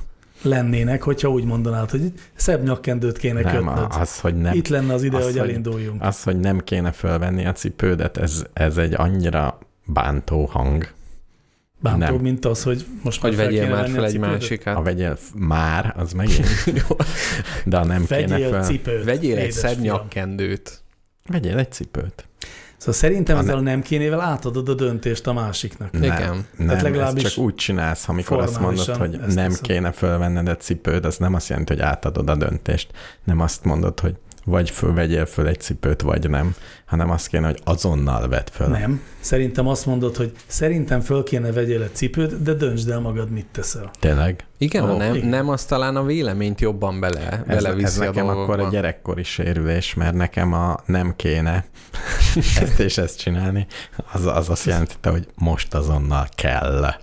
Igen, ez milyen Ja, érdekes, Én is hogy- ebben a kontextusban használom a gyerekeknél természetesen. hogy a tagadás egy erős állítást jelent. Tehát, hogy Igen. ez az élet más területeiben is, tehát ez a nem kéne sorszámot húzni, vagy valami ilyen. Tehát, Igen. hogy így De akkor lehet, hogy ugyanígy van, hogy nem tudná megmondani, hogy ez és ez merre van. Az azt jelenti, hogy azonnal mondja meg, hogy ez és ez merre Különben van. jön a tockos. Egyébként képzeljétek el, amikor megpróbáltam utána nézni ennek a kérdésnek, nem találtam ugyan megfelelő irodalmat, viszont találtam egy doktori disszertációt, ami 400 oldalas volt, és a tagadó formában feltett kérdések, nem tudom, formanyelve, címet viselte kb. Nem ezt viselte, de valami ilyesmit. Konkrétan 400 oldal volt, és konkrétan tényleg erről szólt. Hm. Hogy vannak kérdések, amik álkérdések valójában kijelentésként működnek. 400 oldal? 400 oldal. És nem Doktori. volt a végén valami, hogy hogy csináljuk jobban? Hát lehet, hogy volt, de nem olvastam el mindet. Hát meg most ugye vannak ilyen kék alapon fehér kérdésnek álcázott feliratok, amik igazából kijelentések. Ugye? Igen, igen. Tehát, hogy például ott is a, a magyar néplélekből sugároznak ezek a mondatok. Hogy nem fél ön a szexpandától? Igen. Ami azt jelenti igazából, hogy nagyon meg kéne Nagyon ijedni a... a szexpandával. Igen, hát mondjuk az tényleg veszélyes. Jó, nagyon jó. Van itt még két nagyon komoly kérdés. Már csak azt kell eldöntsük, hogy M évi kérdésével kezdjünk most, vagy Bridget von Hammersmarkkal. Hát legyen ez a második, hogy ne kelljen kétszer kimondani a szerkesztő úrnak ezt a nevet. Tehát Bridget kérdése következik. Miért könnyebb sokszor a kanapén tévézés közben akaratlanul bealudni, mint az ágyunkban fekve kész akarva? Én erre azt hiszem egy paprikát adtam, úgyhogy, úgyhogy passzolnám át a lelkesebbeknek. Én azért szerkesztettem be ezt a kérdést, mert gyakran gondolkodom azon az utolsó erőmmel még nyitva tartott szememmel, hogy amikor YouTube-ot nézek a kanapéról, akkor miért van az, hogy tényleg szinte törvényszerűen el kell aludjak, míg jó, mondjuk ez nálam ugyanígy van az ágyban. Hát mert kikapcsolja az agyad egyszerűen. De tényleg olyan érzés, mint hogyha Igen. kikapcsolná, szemben mondjuk egy filmmel. Vagy már az olvasás is, bár ha megszokod az olvasás is ki tudja kapcsolni, de Akkor már megszoktam. igen. Hát vagy a tévézés az egy ilyen passzív feladat, tehát ahol te alárendelődsz valaminek, még hogyha az ágyba feküdsz, akkor ott az aktív leszel, hogy el kéne aludni, holnap be kéne vásárolni. Tehát egy alárendelt pozícióból lehet jól elaludni. Tehát ki kell fárasztanod mind a testedet, mind az agyadat az alváshoz. Itt lesz a megfejtés. Tehát igen, én, én, mint alvás szakértő, magam is hasonló kvalitásokkal rendelkezem, mint FX mester. Egyszer egy, esetleg egy versenyt is fogunk rendezni ebből. Elalvó verseny. Igen. Vagy- Milyen zavaró körülmények között, milyen zavaró pozícióban ki tud hamarabb belaludni. És én már terveztem, hogy ebből szakköröket, sőt tanfolyamokat, sőt fizetős eh, kurzusokat fogok tartani. Először így együtt próbák, tehát így elmondjuk, hogy hogy kell, és vannak tuti módszereim. Például, most így el, elárulom így ingyen, hogy amikor fekszel, és nincs előtted semmi, nagyon arra nem szabad gondolni, hogy most el kell aludnom. A következő gondolat kell a fejedbe legyen. Itt vagyok, fekszem, nem kell semmit csinálnom, bármire gondolhatok. Ilyen nagy szabadságom sose volt, és rögtön elalszom. ha elkezdesz, hogy most aludni kéne, most ezt kéne csinálni, fölpörög az agyad, és az evolúció azt gondolja, hogy akkor kéne is csinálni valamit. Aha. De ez miért van, hogy az alvás az egy, egy ennyire ilyen fontos topik lett? Most jó tudom, a setupolásnak ki voltam akadva, de hogy ez egy ilyen topik, az, hogy alvás kurzus, most nem tudom, a Libribe is láttam legalább 20 könyvet, hogy aludj jól, szépen alvás, Tényleg, okosan alvás. Ennyire? Igen, abszolút le vagy maradva, sőt vannak ezek az online kurzusok, ez a masterclass és ilyenek, és akkor a XY teaches sleeping. És hogy így, így ne, Ó, ne, nem szép. tudom, hogy Remélem van ilyen Twitch csatorna, ahol egyszerűen csak el lehet együtt aludni a híres streamerrel. Mert állítólag, akik nem tudnak elaludni, azoknak olyan kényelmetlen. Tehát az életminőség eh, jelentősen meghatározza az életminőséget, hogy milyen gyorsan al- alszol el. Például gyorsabban alszol el, eh, mint a horkoló társad. ó, igen. A Tehát- feleségem erről hosszan tudna mesélni különféle stratégiákat, melyek minden válnak. Igen. Tehát Akkor őt meg lehetne lepni egy ilyen kurzussal esetleg. Hogyan aludjál jól? És akkor Nem, ő alapvetően egy fantasztikusan jól alvó. alvó. Eh, Néha arra szokott figyelni, hogy még előttem elaludjon, ez egy fontos módszer. Eh, Illetve a bögdösés, rugdosás, mm, lögdösés. És akkor az így keletkező egy percnyi szünetben Gyorsan. gyorsan. alszik. Jó, na akkor őt meg is beszéltük. M évi kérdése maradt ennek a résznek a végére. Mit lehet tenni az információs túltelítettség ellen? Milyen megoldási javaslatotok lenne, hogy ne érezzük azt, hogy lemaradunk valamiről, illetve milyen forrásokat keressünk a megfelelő, hiteles tájékozottsághoz? hú, a szünet elé egy ilyen gigantikus témát kapunk? Lesz rá idő. Hú, tehát mit, mi, mi is a kérdés, mit tegyünk az információs túltelítettséggel szemben? Igen.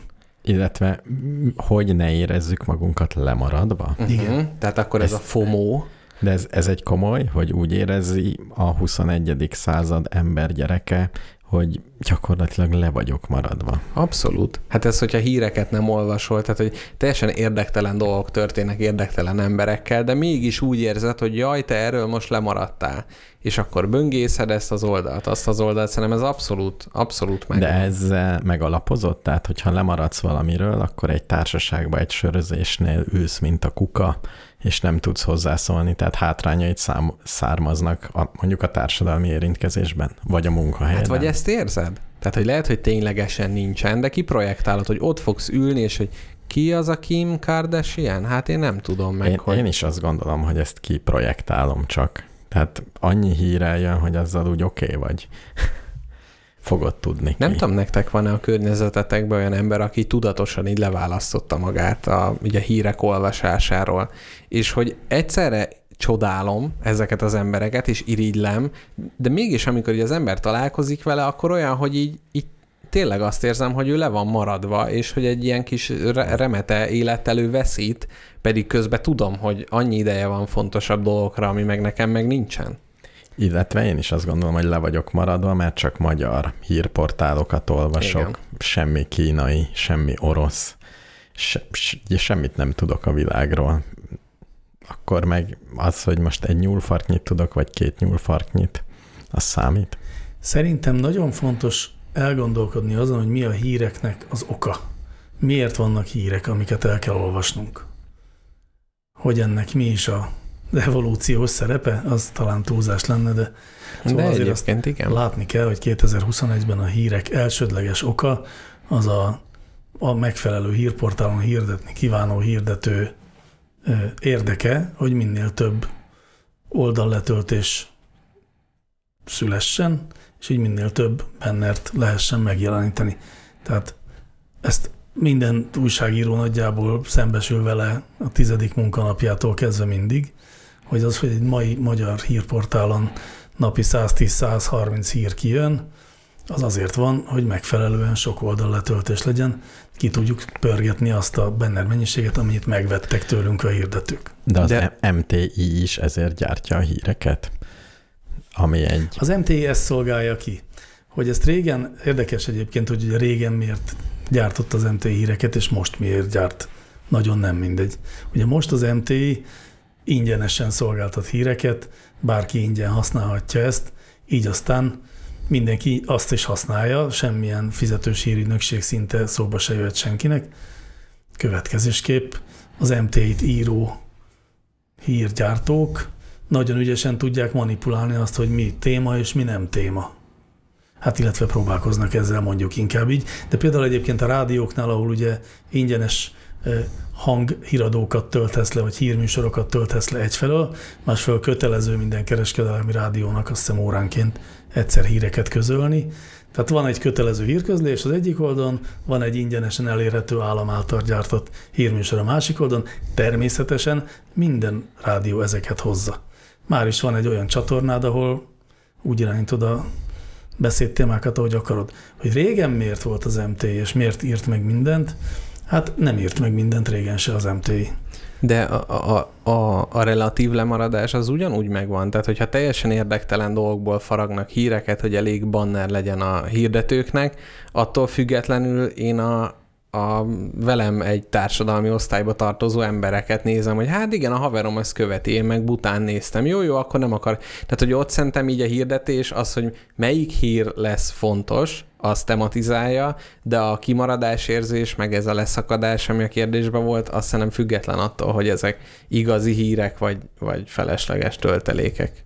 De hogyha megértjük azt, hogy ezek a híreket, ezt nem kell elolvasni, uh-huh. és nem vagyunk lemaradva, akkor talán csökken ez az érzés, én azt képzelném. Ez, ez a te elméleted, hogy lehet olyat csinálni, hogy nem azt csináljuk, mint a többiek, csak akkor vállaljuk a következményeit. Tehát, hogyha nem olvasod a híreket, nem, nem nézel focit, tipikusan elmész egy társaságba, akkor egy kicsit elmókázhatsz azon, hogy nem nézel focit, ezzel úgy lekötöd a társaságot 10 percre, de utána elvesztél.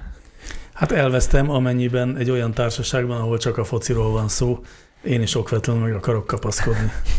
Igen. Meg, meg a, a, az információ, amiről itt szó van, az nem csak a hírekben van benne, az, hogy például megjelenik évente 5000 új címkönyv, és azt mondja a könyvesbolt, hogy azonnal mindegyik annyira fontos, és annyira top, hogy ezeket a, ezt az Obama ajánlotta, ezt a Bill Gates ajánlotta, ezt a nem tudom én milyen nagyon tehetséges magyar író, stb. És hogy ott is ez a lemaradás, kimaradás, és ott is az információ csak másképp tálalva. Ugyanez most a filmekből, programok, voltál a szigeten, nem voltál a szigeten, lemaradsz, az is egy információ. Én nem érzem, hogy le vagyok maradva. És azt gondolom, hogy a fiatalabb generáció meg egyre inkább azt érzi. Vagy jönnek az ilyen TikTok pörgetések, bár ennek te vagy a FX Mester a jelentős kutatója. Lehet-e nem nézni TikTok videót, vagy akkor lemaradsz valamiről? Hát Arról például, hogy, hogy milyen zenék menők mostanában, arról lemaradsz, pontosabban, hát szóval azt, hogy mi a menő zene mostanában, azt a TikTok dönti el. Uh-huh. Hogy kik az új sztárok, azt a TikTok szüli meg jó részt. Tehát meg, megint csak kiesel egy közösségből, hogyha nem pörgeted. Kiesel egy olyan közösségből, aminek nem muszáj, hogy a tagja legyél egyébként. Nem biztos, hogy kell, hogy hogy közös vagy metszete legyen a, az érdeklődési körötöknek. Ha meg muszáj, akkor nézhetsz TikTokot, vagy egyébként megtudhatod ettől a másik korosztálytól is, hogy mi a menő, majd ők megszűrik neked, és itt a szűrés szerintem a lényeg. Egyébként ez a válasz is. Tehát, hogy nem a híreket, nem az információt kell fogyasztani, hanem az infor- a feldolgozott információt, a szerkesztett, előszűrt, megcsócsált információt. Jó, de az is végtelen. Tehát hiába akkor én most nagyon összefoglalókat olvasok hírekből, nagyon, de hát akkor is nagyon sok ez az összes hír. Valahogy szimpatikusabb lenne azt mondani, hogy nem olvasok híreket, mert nem érdekel, uh-huh. és történne valami. Nekem vannak ilyen túra tapasztalataim, hogy elmegyek egy hétre, alig várom, hogy a net legyen, mi történt, és hazafelé a vonaton végig pörgetek minden blogot, RSS-t, kedvenc, akármit, és igazából meg kell alapítanom, hogy nem történt semmi. De tényleg semmi. És akkor most ezt miért csinálom nap, mint nap? Azért, hogy lemaradjak. Egyáltalán nem azért csinálom, hogy lemaradjak, hanem mert nem tudom, a rágógumi az agynak, vagy Abszolút, valami ilyesmi. ez intellektuális rágógumi, ugyanerre akartam kiukadni én is, igen. Tehát ez nem, nem az az igény, hogy jaj, lemaradok, nem azért. Az a tudásnak az a nagyon-nagyon könnyed és egyszerű formája, amikor ilyen egészen aprócska információkat fogadsz be, maga az információ befogadás élményéért. Meg ott az az illúzió, hogy így, így rendszerbe látod a dolgokat. Tehát, hogyha csak egy nagyon specifikus dolgot fogyasztasz, akkor el kell fogadnod, hogy nem, nem láthatod rendszerként a dolgot, és ezért kell minden irányból fogyasztani, fogyasztani a túrák által a külföldi tájakat, fogyasztani a könyveket, társasjátékokat, filmeket, híreket. Tehát, hogy szerintem, hogyha lejjebb akarunk venni, akkor lehet, hogy azt kell, hogy mindenből egy kicsit kevesebbet, de többféle forrásból. És itt nem az, hogy most a Telexről, Indexről, Origóról, Magyar Horgászból mindenhonnan, hanem hogy inkább akkor legyen jó. Egy újságot olvasok, megnézem egy rendezőnek a filmjeit, aki mondjuk olyan fontos nekem, és nem, nem az, hogy most rosszul érzem, hogy az Oscar jelöltek 85 millióból nem láttam csak 15 milliót. És itt a milliókat le lehet húzni, mert nincs értelme. De... Egyetértek egyébként, abszolút. Tehát az lehet egy módszer, de lehet az is egy módszer, hogyha elkezdek inkább ö, olyanokat követni, akik egy-egy témának ö, mániákusai, vagy ö, szakértői, vagy érdeklődői, vagy akár az a munkájuk, hogy egy témának szakértőik legyenek, és ők majd ők elfogyasztják, megrágják az összes információt, és nekem átadják a lényeget. Vagy csak ez az érdekes, mint ahogy régen is az volt, hogy egy faluba jött egy vándordiák, akit mindenki szeretett, mert mesélt a más vidékekről. Vagy ha csak én utazok más országba, vagy más utazik ide, pont az érdekes, hogy az az ember ott mit látott, meg hogy, és mint. És én is azokat az információkat szeretem, amikor valaki egy tudós ember, vagy valakinek az élete, vagy úgy elmondja, hogy mi van. Lást podcastek, Hát interjúk. Most az állításomból azt vissza lehet fejteni, hogy csak egy podcastet hallgasson az ember, mert akkor viszont visszamenőlegesen törölném ezt az egészet. De szerintem azért sem nem, mert, mert a podcast pont az a dolog, amikor valaki, vagy valakik kvázi szerkesztőtként, összefoglalótként szolgálnak téged. Meg, meg, sőt, személyre szabva megválaszolják a kérdésedet. Így van. Banánködökről és ilyenek. Igen. Akkor mit tanácsoljunk végül is M. Évinek? Mi volt a kérdés? Mit lehet tenni az információs túltelítettség ellen? Hát, Hogyan érezzük, hogy nem maradunk le, illetve milyen forrásokat keressünk a megfelelő hiteles tájékozottsághoz? Hát szerintem, ha ő úgy érzi, hogy túltelített, akkor mindenképpen tenni kell ellene valamit, ami az, hogy többféle dolgot fogyasszon, de mindegyikből kevesebbet. Én ezt tanácsolom neki.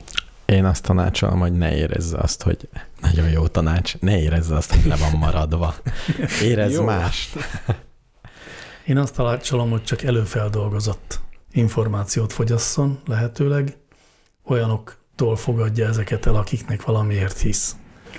De tényleg én mostanában egy csomó olyan élménnyel lettem gazdagabb, hogy meghallgattam egy két órás portrébeszélgetést, vagy egy fél órás portrébeszélgetést, és egy adott, nem is egy adott témában, hanem ugye a világról szóló dolgok sorában annyival lettem gazdagabb, hogy úgy éreztem, hogy ezzel most hónapokra előre letudtam minden feladatomat ez ügyben. Nekem is van ilyen élményem, félek, hogy meg fogom szokni, mint a blogokat, vagy amikor elkezdődött minden, hogy már amikor már az ezredik portrébeszélgetést hallgatom, egy csodálatos életutat és mindent egy emberről, akkor már lehet, hogy valami más kell. Egyébként nekem még erről az jut eszembe, hogy amikor csodálatos emberi utak portrébeszélgetéseit hallgatom, akkor abból nem feltétlenül maradnak meg ilyen hm, tételmondatok, vagy tehát lexikális információk, hanem sokkal inkább egy-egy ilyen hozzáállás, vagy egy benyomás, vagy szóval, hogy inkább csak tényleg egy egész kicsi dolgot, és az olyasmit viszek haza, ami közelebb áll az érzelemhez, vagy egy-egy saját gondolatot, amit abból úgy kiszűrtem. Ezért én is a híreknél a kommenteket szeretem. Mások előszűrték az információt, és megmondták, hogy ez szar, És azt mondták, vagy hogy ez, ez jó. van. Kedves emévi, akkor olvas sok-sok kommentet. Kommentet. Ne! Néni, ne! Jó, ezzel a, az elköszönéssel utat engedünk újra a muzsikának, és aztán jövünk vissza nem sokára. A thing called a? Tell me say one thing Nancy can't understand. One thing Nancy can't understand. What make them a talk about me ambition? Say what make them a talk about me ambition? Come and say some of them a ask me where me get it from. Tell some of them a ask me where me get it from. I told them no no it's from creation. I told them no no it's from creation. Bam bam hey yo. What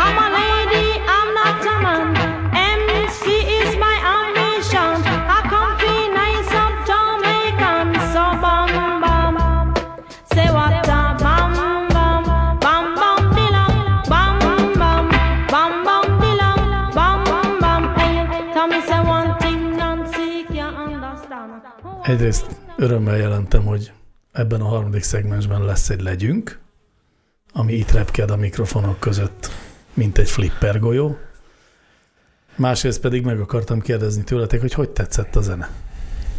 Fantasztikus. Hát mivel én küldtem, így mindenképp tetszeni kellett, de de még azon belül is. De tehát küldhettél olyat, amit csak por, polgárpukkasztásból küldesz. Például a, mi volt keresztrejtvényzenekar, amit FX Mesterről mesélt a Kereszt kérdés. kereszt kérdészenekar. Keresztrejtvényzenekar. De az nem polgárpukkasztó annyira. Ja. Na jó, tovább mehetünk szerintem. Aki, aki megöli a legyet, kap tőlem valamit. Egy sört. Ú, bocsássatok meg, kedves hallgatók, mindjárt visszajövünk.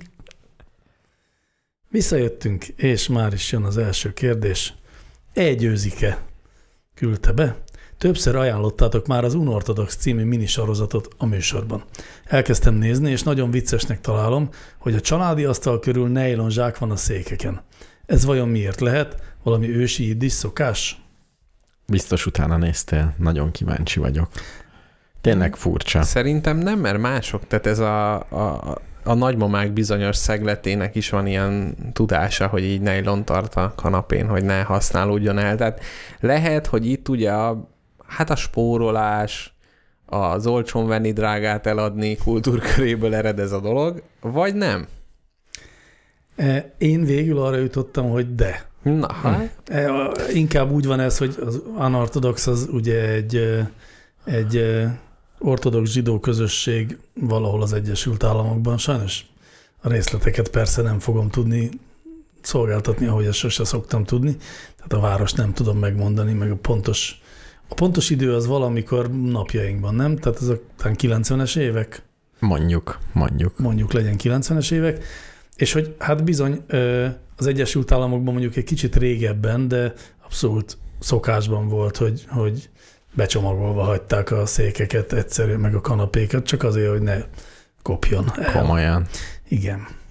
Szörnyű élet lehetett, de nekem is vannak ilyen, ilyen dolgaim, hogy gyerekkoromban valamit nem lehetett használni, pedig milyen jó lett volna, hogyha használjuk, aztán ugyanúgy tönkrement, mintha nem használnánk. Meg mai napig vannak az emberek, akik a fóliavédőt nem szedik le, mondván addig is védi a képernyőt. Tényleg. Abszolút. Vagy mondjuk a felvevő egységükön mindig rajta tartják a porvédő műanyag eh, kupakot. Igen, vagy tokba hordják a laptopukat, sőt a mobilukat, és ezért háromszor olyan vastag. És ez teljesen biztos, hogy valami vallási háttér nincs benne, mert azt tudom, Van. Hogy a, a, a New Yorki zsidó közösség, vagy az ortodox közösségük nagyon rafináltak abból a szempontból, hogy egész New York egy nagy dróttal körbe van tekerve, és azt évi nem tudom én mennyi pénzt föntartani, azért, mert szombaton nem lenne szabad elhagyni az otthont, viszont ha egy dróttal körbe van tekerve New York, akkor az egy épületnek számít, tehát ők nem hagyják el az épületet. Tehát, hogy ilyen szinten én el tudnék képzelni valamit Én- a nejlonos kanapéra is. Utána néztem, és volt olyan, hogy valaki repülőn utazott egy nylon zacskóba csomagolva, mert eh, az a szabály, hogy temető fölött nem lehet áthaladni, vagy temetőbe nem lehet menni, és fölötte nem lehet elrepülni. De ezzel véd a nylon. És ezért becsomagolta magát egy egész nylon zacskóba, így meg volt kötve a tetején, csak lyukak voltak rajta. De nem örült a személyzet neki. Tehát én is ilyen irányba tapogatóztam, de nem volt olyan, hogy ez valami tisztaság, vagy leülhetsz szombaton is, különben nem ülhetsz le, de ha nylon van rajta. Az a helyzet, hogy van olyan ünnep a, az ortodox, ortodox zsidó hagyománykörben, amikor mm, olykor beszokták fóliázni az egész konyhát, de ez csak Pészakkor van, amikor eh, Pészakkor egyébként sok szabály van, de ezek közül az egyik, hogy semmilyen kovász tartalmazó ételt nem lehet enni. Minden kenyérmorzsától meg kell szabadulni, minden ételtől meg kell szabadulni. Ha van olyan állatod, ami csak kovászosat tud enni, és nem tudnád kovászosra letetni, akkor el kell adnod Hmm. egy golynak, aki azt tudja etetni, és aztán visszavásárolhatod akár emelt áron is a pészak végeztével. Szóval a lényeg, hogy nagyon-nagyon-nagyon nem szabad a kovászos dolgokkal találkozni, és ezért mm, egyes közösségekben megesik, hogy becsomagolják a konyhát, tehát a felületeket ilyen alufóliával. Azt nem pontosan értettem, hogy ez, ez hogy véd meg a Hát meg, hogy a. Talmudban például van-e a folpakról szó például, tehát hogy az megfelelő erre a célra. Nem kell, hogy legyen szó. Nem, nem lesz. Ja, hogy ez csak a leghasznosabb eszköz? Tehát még régen kisöpörték a konyhát, Igen. most meg... Hát meg amire a rabbi Ugye rábólint. tele vagyunk ilyen Mhm. dolgokkal. Azt tudjátok, hogy mit tudom, nem szabad szombaton felkapcsolni a villanykapcsolót. De a hangvezérléses villanykapcsolót lehet működtetni. Szép. Felkapcsolni nem szabad. Vagy régen a kereskedők ugye nem utazhattak szombaton, de hajózni lehetett.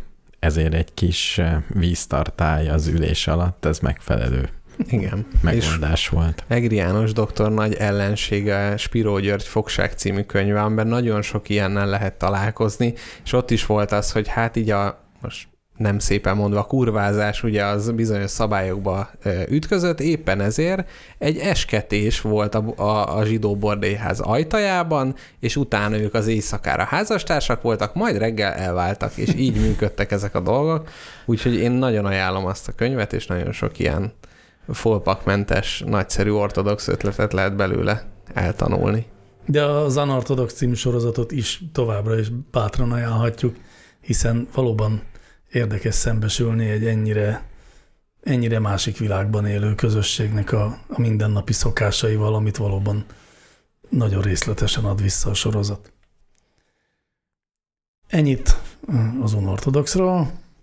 Következő kérdést Isti küldte, miért nem lett sikeresebb a kaukázus zenekar? Hát, és a kaukázusi kefír miért nem lett sikeres? nagyon sikeres A sikeres? Sikeresebb, mint a zenekar? Mindenképpen, igen. Szerintem a zenekar az nagyon gyorsan föloszlott. Lehet, hogy azért, mert nem volt sikeres. De a mai napig létezik ez a zenekar, nem? Nem hiszem. A kaukázus volt három jó számuk, egy albumuk, azóta már semmi. Érte, akkor vagy azóta nem csináltak értelmezhetőt. Vagy nem szabad romlandó dolgokról elnevezni a zenekarunkat. Ez lehet.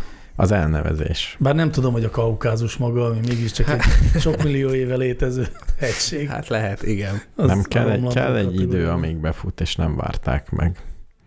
Hogy nem voltak elég türelmesek. Igen, igen. Nem lehet, hogy a énekesnek a hangszíne az, ami Nem, problémás nem, a volt. kaukázus teljesen jó. Ez szerintem De vállalható. egy magas, magas hangon énekel az énekes. Engem nem idegesített. Akkor jó. Lehet, hogy ez volt a baj, hogy más embereket idegesített. Gyakorlatilag a hangszín, hogy a 477 Hz az nem, nem megy valakinek. Én belehallgattam most, vagy mondjuk így, hogy felidéztem a kaukázus számait. Melyiket?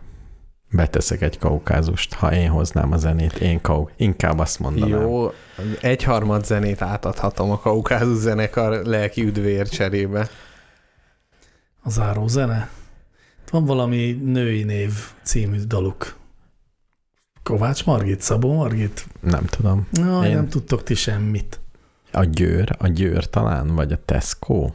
Ilyesmi számok vannak. Ezek a női nevek kategóriában? Különösen tájékozottnak számító része ez most a Csúnya Rossz Majom harmadik szegmensének. Majd meghallják a hallgatók, azt leesik az álluk. Jól van, miért nem lettek sikeresebbek? Mert a romlandó hegységről nevezték el. És nem várták ki. Nem várták ki, hogy sikeresebbek Van legyenek. összefüggés a kettő között, romlandó várakozás. Ezt a hallgatókra bízzuk. Értem. Jó, na jó, akkor József kérdésével megyünk tovább. Ti miből teremtenétek hagyományt?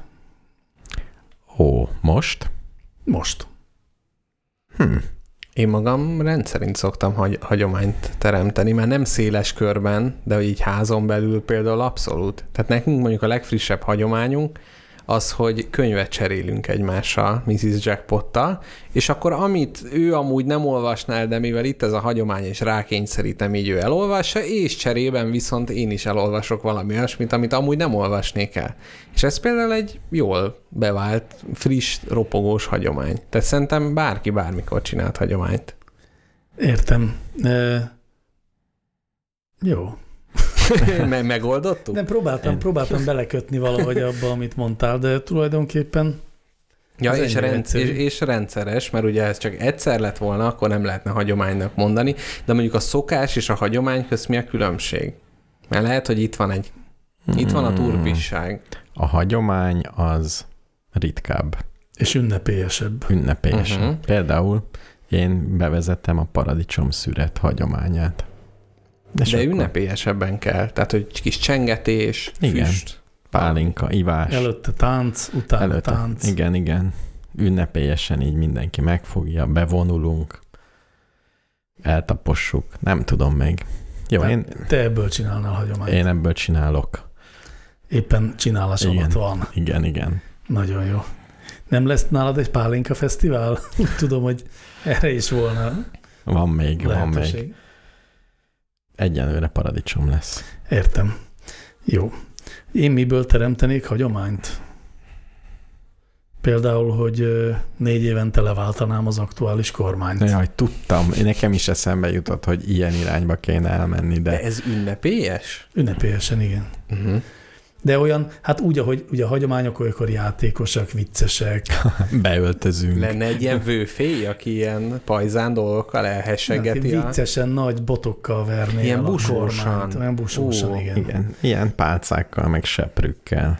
De egy tényleg így játékosan, de ilyen jelképes lenne azért. Igen. Erős És jelképes. lennének ilyen rigmusok, ha még egyszer meglátlak a parlamentben, Igen, felelgetések. Nem ott van a helyed a parlamentben. Igen. És az új elnök rituálisan egy csizmát fölhúzna, és ki penderítené, tehát mint egy eljátszanák, ahogy nagy fenékberúgással. nagy fenékberugás, és mindenki kacagna. És erre jönnének a turisták. Természetesen. Jaj, nagyon jó, ez legyen ez a hagyomány, amit Jó, nekem ez tetszik. A Paradicsom Fesztivál is maradhat azért. Azért az ehhez képest gyenge. Vagy a kettőt egyben, na mindegy, ebben nem menjünk be. Rajmund kérdése egyáltalán nem tűnik könnyűnek. Ha egy nőnek vagy férfinak biológiailag nem lehet gyereke, azaz meddő, azt hányadik randin közölje? Hú, én ezt nagyon fölcsillagoztam. Ez szerintem egy, egy kortárs e- epikus kérdés, egy eposz. És mi a válasz? Hát azért jó kérdés, mert hogy nem olyan egyszerű. Úgyhogy most kicsit szerintem morfondírozzunk ezen el. Szerintem ez nem bonyolult. Szerintem amíg randizik az ember, ezt nem kell közölni. A randi, hol- a randi azért van, hogy kiderítsük, hogy szerelmesek leszünk-e egymásba. És hol Az van vége a rendinek, a randinak? Hol mondod, hogy ez már nem randi volt? Hát amikor deklaráltuk, hogy járunk. Jó, hogy ezt ki- Ünnepélyesen hagyományt teremtve. Igen. Egy, egy kávézásnál azt mondjuk, hogy jó, jó, eddig randiztunk, most járunk, és nem lehet gyerekem. Így? Nem, nem, nem azt mondom, hogy azonnal kell. Szóval szerintem nem, hát akkor kell, amikor, amikor ez egy komoly kérdésé válik a kapcsolatban, hogy akkor akarunk egy gyereket. Tehát Ja, nem mondtam, hogy nekem nem lehet. Az így, késő. így kiadódik. De miért késő?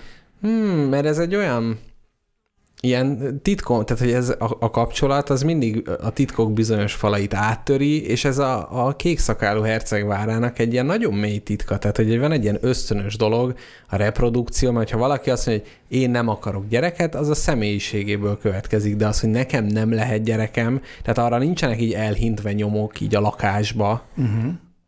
Jó, ezt elfogadom, akkor mást mondok. Akkor kell bejelenteni, amikor a másik azt mondja, hogy családot akarok, veled akarok családot alapítani. Jaj, de az nagyon késő. De erre rá lehet kérdezni. Akkor már olyan nagy szomorúság lesz belőle. Hát mindenképp szomorúság lesz belőle, de most mi a harmadik? Hát na ott még nem lenne olyan nagy szomorúság. Igen. Nem, de ott Szia, olyan Lajos lenne. vagyok. Szia, Laura. Én meg Meddő. És hogy akkor az már rögtön el van döntve. Értem, de én nem, Szi. egyelőre nem gyereket akarok tőled, csak egy Szia, szia, jó, szia Lajos, jó mi, napot. mit tervezel? Szeretnél gyerekeket mikor? Mennyire fontos ez neked? Ó, Szerintem az, a randizás időszakában nem kell ezzel foglalkozni. Nyilván előkerül a téma, akkor lehet szerintem meg beszélni. minél előbb, mert úgy nyomasztja. Az, is- az is baj, hogy nyomasztja. Hagyja ki magából? Igen. Mert, mert miért ne? Mi, mi, mit tudunk mondani, hogy miért nem mondja meg? Hát, az is, hát egyébként igen, az is igaz, de talán azt lehet ellene mondani, hogy lehet, hogy nem akarod az első randik egyikén azt a benyomást kelteni, hogy te már a közös gyerekekről Hát igen. ábrándozol. Hát akkor azt a pontot kell kiválasztani, amikor először ennek lehet releváns lába. Tehát amikor először ágyba bújnak, akkor ott ugye ez egy kérdés lehet. Nagyon jó. Hm. Védekezünk? Á, nem szükséges. Nekem nem lehet gyerek. Annyit mondok, hogy de semmi szükség rá. Hát mondjuk azért az is erős, tehát hogy Jó, akkor nem, én azt mondom, hogy minél előbb, főleg, hogyha így feszíti a kérdés. Ha, ha ez feszíti, akkor mondja meg, azt is megmondja, hogy én igazából Svédországban lakom, csak, csak most éppen itt eh, is, iszom két hónapig. Igen, mondjuk, hogyha addig így nyomasztja, és így mindig, hogy jaj, most már úgy elmond, á, nem, nem, még korai, á, vagy úgy most, ne, akkor inkább legyen ez szerintem ez a határ, hogyha ő belőle kikívánkozik, akkor mondja ki. Legyen az első randi, a házassági évforduló, vagy bármi. A akkor 30. mondja. az aranylakodalom? Igen. Ha úgy érzi, hogy ez már egy, hogy kicsit kínos, hogy nem mondja el, azonnal mondja Igen. el. Ha egyáltalán fölmerül benne, hogy el kell mondani, vagy ne, akkor mondja el. Nagyon jó. Ez egy Gordiuszi csomó átvágásnak hangzik, úgyhogy megnyugodtam, és tovább is megyünk földbe vert órarugó kérdésével haladunk tovább. Mi kattog az indexben? Mint egy metronom. Ráadásul mondják, hogy ha a másodpercenkénti másfél villanáshoz képest gyorsabbra vált, az a valami zárlatot jelent egy lámpánál, vagy mi. Számomra ez elég szürreális. Olyan miért nincs például, hogy a légkondi elromlik, akkor a duda mélyebb frekvencián kezd szólni. Ez a, más, ez a kérdés az inkább csak egy megmagyarázása, azt hiszem, az első kérdésnek. Igen. Na, mitől, mitől kattog az index? Szerintem egy ilyen kis kupak van benne, amit így lehet így pattogtatni, és van bent egy kis manó? Ennyi. Nem manó, hát nem így működnek az autók FX Mester, hanem egy kis Egy órarugó, amit a földbe vertek. Igen. Tehát van egy kis motor mondjuk, ami forgat egy ilyen Mhm. uh-huh. bütyköstengelyt, és amikor a bütyök odaér, akkor mindig Így van. felkapcsolja egy pillanatra. Nagyon jó az az alapkérdés, hogy hogy lehet nagyon olcsón. Ugye minden autóban minden nagyon olcsónak kell lenni. Valamit, aminek olyan a periódusa, hogy másodpercenként párat kattog. Hogyan tudjuk ezt megoldani a világ legolcsóbb dolgával? Kondenzátorral. Majdnem jó, ahhoz nagy kondenzátor kell, meg a konde- tehát kondenzátorral is meg lehet, de viszonylag nagy helyet foglal, meg azt hiszem viszonylag drága. Tehát Ó. nem ezzel oldották meg. Ennél is egyszerűbben? Hát olcsóbban szerintem. Akkor valamilyen, valami olyasmire gondolok, aminek vagy tehát az állandó áram hatására valahogy nő a valamilyen, vagy csökken a valamilyen. Így van, így van, így van. Igen? És miért csökken, meg nő? A hőmérséklete? Így van. Tehát egy bimetálszerű dolog van benne, amin, hogyha elkezd folyni az áram, akkor fölmelegszik, és akkor így kipattan. Mint ahogy a, ezek a gyors forralók, forralók is ugye kikapcsolnak hőmérsékletre. Uh-huh. Ez egy ilyen bimetálos dolog, ráadásul hangot is ad, milyen jó, hogy kattog. Viszont abból is látszik, hogy attól függ, mennyi áram folyik át rajta, attól függően fog melegedni. Tehát ha tényleg valami rövid záras, akkor baj van. A baj van, ezt ki tudod fejteni jobban? Gyorsabban fog villogni. De azért, mert akkor több áram folyik át rajta, mert, Mert a, föl, igen, a földelést szokták elszúrni állítólag, ahogy Aha. utána olvastam. És ugye itt van a klasszikus probléma, aki cseréled az indexedet ledre, akkor sajnálatos módon nem fog működni, mert kevés áram folyik át, és nem melegíti, ezért beszoktak tenni egy előtét ellenállást, ami nem világít ugyan, de fogyaszt, és ugyanannyit fogyaszt az indexet, de már LED lámpád van, és ott melegszik benne egy izé. De a profik megvesznek a kínai piacon valami, egy elektronikát, ugye egy elektronikával beállíthatod, hogy milyen gyorsan villogjon, és akkor boldog vagy. és akkor ott nincs is bimetál. Ott nincs is bimetál, ugye az új kocsikban nincs bimetál, de szerintem az új kocsikban is lehet, hogy ezt leutánozzák az új kocsikban, cs- lehet, hogy csak mérik, hogy megvan-e a index, tehát hogy fogyaszt-e vagy nem. Tehát valahogy ő, ő is jelzi, és azt el tudom képzelni, hogy az újakba is lekamúzzák, hogyha rossz a jobb hátsó, akkor az első gyorsabban villogtatja csak azért, mert megszoktuk régebről. Hú, az milyen fura lenne, hogyha azt kéne leprogramozni egy, egy autófejlesztőnek, hogy Hát egy csomó ilyen dolog van, hogy úgy Tényleg. működjön, mint a régi, nem? Hogy a kormány, ugye miért úgy, úgy érez, mint hogyha azt, ahogy megszoktad, hogy mechanikus legyen. Egy joystick tökéletes lenne most már. Mégis le kell programoznod, hogy az erő legyen, legyen valami hogy az visszajelzés, ahogy meg, igen. Aha. meg, hogy körülbelül olyan erővel semmi értelme, hát milyen jól joystickozol, és lövöd az ufókat a játékodban. Igen, az érdekes például, hogy a gázpedál is ugye most már ilyen, mm, Igen. hogy mondják, fly-by-wire, szóval, hogy, Igen.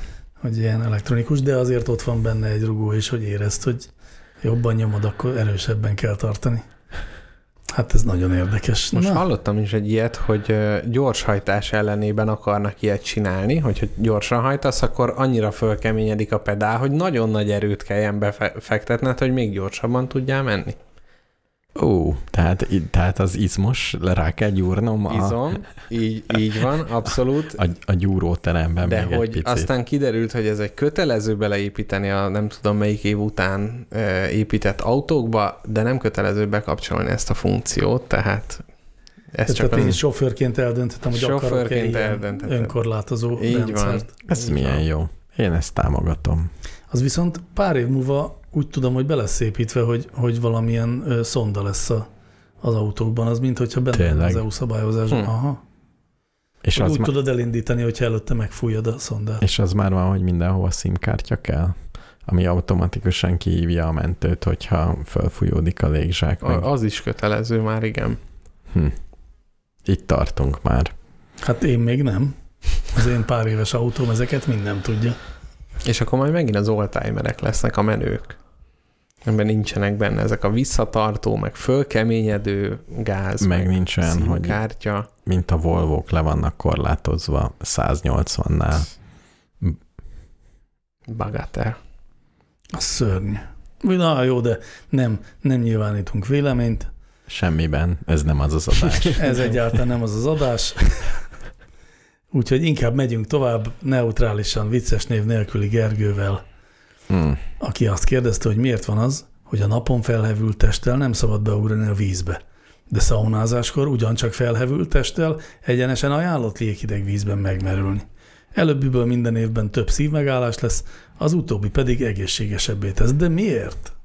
Tényleg lesz szívmegállás? Ez nem egy nagymama trükk? Nem, ez egy, ez egy valós történet. Tényleg? Igen, de szerintem egyébként a szaunákban is meghalnak ennyien. Hát vagy lehet az, hogyha a napon fölhevülsz, akkor az egyik oldalad jobban felhevül, a másik nem. Lehűlsz, és akkor hirtelen átáramlik a vér a másik oldalba, vagy valami. Tehát hogy szerintem az egy, az egy más jellegű felhevülés. Vagy hogy a felszínet sokkal melegebb, és akkor hirtelen, nem tudom, kívülről beáramlik. Én, én valami ilyesmit tudnék elképzelni. Vagy csak a beugrás, nem? Mert a szaunába bemászol. Nem, ott is Ott is a jeges vízben a Ja, finn barátaink. Ja, így maguk, és így igen, van ilyen vödrös megoldás is. Hú.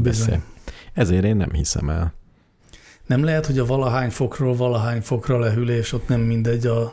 Ha, ja, hogyha, Valahány az ha egyik- nagyobb a különbség, akkor kevésbé halsz meg, mint ha kisebb. Nem feltétlenül erre gondolok, hanem hogyha melegebbről, tehát hogy attól függ, hogy mekkora a sok, valami ilyesmi gondolkodom. De a szaunánál nagyobb a sok. Nagyobb, igen, de nem biz... tehát lehet, hogy az Lehet, hogy a nagyobb sok jobb. igen, túl nagy sok, és Nagy sok, nem sok, ugye? Igen, tehát hát, le- hogy máshogy reagálja le a szervezet, mert akkora a sok, hogy nem tudom, több adrenalin, Tehát akkor mehetsz Egybe, úgy a napozás után a Balatonba, hogyha még magadra öntesz egy jégkocka mm, zacskót, mert akkor jó nagy sok lesz, sok lesz, és nem halsz meg. igen. Tehát magyarul Nem hiszem. vigyél magaddal a tó közepére. Volt valami ilyesmi, amit még az öreg nénik mondtak, amikor a fejemet gyerekkoromban a hideg csap alá tettem, hogy valamit fogok kapni abban a pillanatban. nagy pofon. Valami agya, agy, agy, agy valami volt. Jó, de a nagymamák nagyon szeretik az ilyen szélsőséges hőmérsékletekkel riogatni. Ez a meleg ételre hideget iszol, fölreped a fogzománcod. Tényleg Ugye ez is volt, és szinte hallottam. és ezekre én is rájöttem, hogy ez nem igazak, és ezt a hideg, melegből hidegbe megyek, azt ugyanide tettem. Nem szokott lenni valóban ilyen szívmegállás a nyári tó mm, De rendszereknél. hol, hol olvastál? Küldj már egy linket. Jó, jó. Majd elküldök. Minden kedves hallgatónak elküldöm ezt a linket majd. Jó, jó. És jobb óvatosnak lenni, én azt mondom. És ezért aztán az a legjobb talán, hogyha a szaunában sem ugrunk be a jeges vízbe. Pedig az annyira jó, Nagyon rossz. nagyon rossz. Én nem szeretem. Szeretek szaunázni, de a Az a legjobb dolog. De zuhanyozni kell nagyon hideggel. meleggel szeretek inkább. Az még mindig hidegnek számít. Jaj, de akkor még nem tudod, mi a szaunázás. Ez, De régebben között. kipróbáltam azt is. és így, így zsibbat minden kezed, Igen, lábad, igen, és igen, így utána zsibbadt. lefeküdtél? Le. E- És nem volt jó? Mm, De jó volt, de Nem érte meg gyakor az előtte többször már nem akartam ugyanezt érezni. Hmm. Sajnálom. Szerelmes majom kérdése következik. A minap arra kérte barátom, hogy szerelmes tekintettel nézzek rá. Ebből következik a kérdésem, létezik egy univerzális szerelmes nézés? A szerelmes tekintetet tanuljuk? Csak azt tud szerelmesen nézni, aki valóban az? A másik ember honnan tudja, hogy most szerelmesen nézek rá? És egyáltalán milyen egy szerelmes tekintete? Kicsit felhúzta szerintem szerelmes majmot a pasia. Mert nem sikerült neki jól tekinteni a szerelmesen? Nem, mert egyáltalán a, definíciót nem kapta meg hozzá. Hát szerintem egyrészt kultúránként biztos, hogy eltérő, mert a magyar szerelmes nézés azt egy ilyen hunyorításnak képzelném. Mm, láttam, De mondjuk, láttam, hogy játszod is, hogy igen, kipróbáld. abszolút, tehát egy igazi rádiós szakemberként előadtam közben, és hogy, de mondjuk lehet, hogy ez a, a gyengéllátók között mondjuk annyira nem működik ez a rásegítés, hogy magam is ugye De- nagy mínuszokkal dolgozok, tehát nem tudni, hogy akkor most nem ismerem föl, vagy bele vagyok esve. Szerintem nem ez a szerelmes tekintet, hogy így kinézel, mint egy japán a lehúzott. Szerintem egy kis könnyezés, Mhm. uh-huh. csillogjon. Uh-huh. Uh-huh. Ez mindenki tud könnyezni bármikor. Vagy csinálok ilyen tanfolyamat. És utána kicsit elernyeztett arcizmok, Uh-huh. leengedett vállak, és arra gondolsz, hogy rózsák, rózsaillat. Igen, de ez a részegnézés is pont ugyanezeket a definíciókat. Nem véletlen. Azt gondolom, Szerelemtől megrészegülve? azt gondolom kevés a különbség. Igen, tehát közben meg kell nézni, hogy milyen a mozgás, hogy egy egyenes vonalon végig tud-e menni. Ha nem, akkor csak Hm. részeg, de ha azt megtette, és utána csinálja a szerelmes nézést, abszolút, de mindenképp egy ilyen révedés, tehát hogy a fókuszt azt el kell veszteni közben. Ernyedség. Ez a lankadatlan éberségnek egy ilyen változata, az ernyedség. Igen, Az ernyet nézés. Hát, kedves szerelmes majom, nagyon sok kérdést tettél fel. Egy-kettőre biztos tudunk azon a válaszolni, hogy csak azt tud-e szerelmesen nézni, aki valóban az. Ugye nem, nem. Nem. hiszen a színészek nap mint nap elhitetik velünk, hogy ők most szerelmesek pusztán a nézésükkel. A másik ember honnan tudja, hogy most szerelmesen nézek rá, hát előtte kért meg rá. Csak azt kell mondani, hogy most szerelmesen nézek rád. És már is tudja, én nem tudom, azt hiszem, én nem szoktam tudni, amikor szerelmesen néznek rám. Hm. Ti szoktátok tudni? Még igen. Ó, Hmm, szerintem egy 80%-os biztossággal igen. Tehát lehet, hogy néha. A csillogó szem az fontos. csillogás. Igen. Uh-huh. Szem, szemüvegres nem ott, az, az például ott nehezebb kitalálni. Na de ott is látszik, hogyha valaki egy kicsit azért ugye el És kontaktlencsésnél se jó, mert ott, hogyha csillog, akkor már szárad a kontaktlencséje, úgyhogy az se jó. Tehát, hogy előtte a szerelmünkkel vegyük ki a szeméből ezeket az eszközöket, és utána lehet ezt csinálni, mert addig, hát ez a 80 százalék, ez lecsökken erősen. Na jó, de hogy egy univerzális szerelmes nézés létezne, abban biztosak lehetünk, hogy nem. Tényleg. Abszolút nem. Ne, biztos. egy, nem, fog, nem tudunk olyan algoritmust csinálni, olyan öntanuló algoritmust, ami kiszedi a szerelmes tekinteteket. Megtanítanám. Uh-huh. A filmekből. kultúra függő. Vagy akkor jakut filmeket is, meg, meg dél-amerikai filmeket is Jó, feldolgoznak. egyenlőre Európa, az már egy Ja. nagy eredmény. Hát itt az univerzálisról volt szó. Jó, de abban igen. most az ufók, meg nincs is szemük, Majmok, majmok, meg a oroszlánok. giliszták. Hogy, hogy nézek szerelmesen egy oroszlán? Ez igaz. Nyalogatja a szája szét. Meg tud-e egy állat szerelmes lenni? De ez ugye nem volt kérdés. Ez nem sem volt szerencsére kérdés. Univerzális szerelmes nézés nem létezés, a tekint, ezt a módszert tanuljuk, nem csak azt tud szerelmesen nézni, aki szerelmes. A másik ember vagy tudja, vagy nem, és milyen a tekintete, csillogó. Igen. És a És ernye. Ernyet, Nem, az e- volt egy jobb szó, hogy révedő. révedő, ernyet, réveteg. igen. Tehát olyan, mintha be lenne rugva. Igen, úgy lehet gyakorolni. Ajánlom. Lehet, hogy ide is a szondát be kéne vezetni, nem csak az autókba, és akkor ott is ki lehetne zárni ezt a félreértést.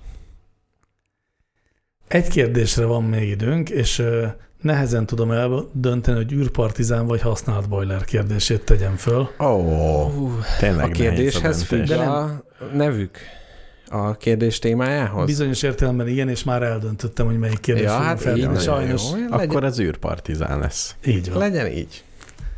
Elnézve, hogy ti földiek, mi mindent csináltak már az űrben, Ó, és milyen megve. nagy technológiai fejlődésen mentetek keresztül, úgy látom, egyre közelebb kerültök egy hatalmas űrmunka piaci expanzió felé is.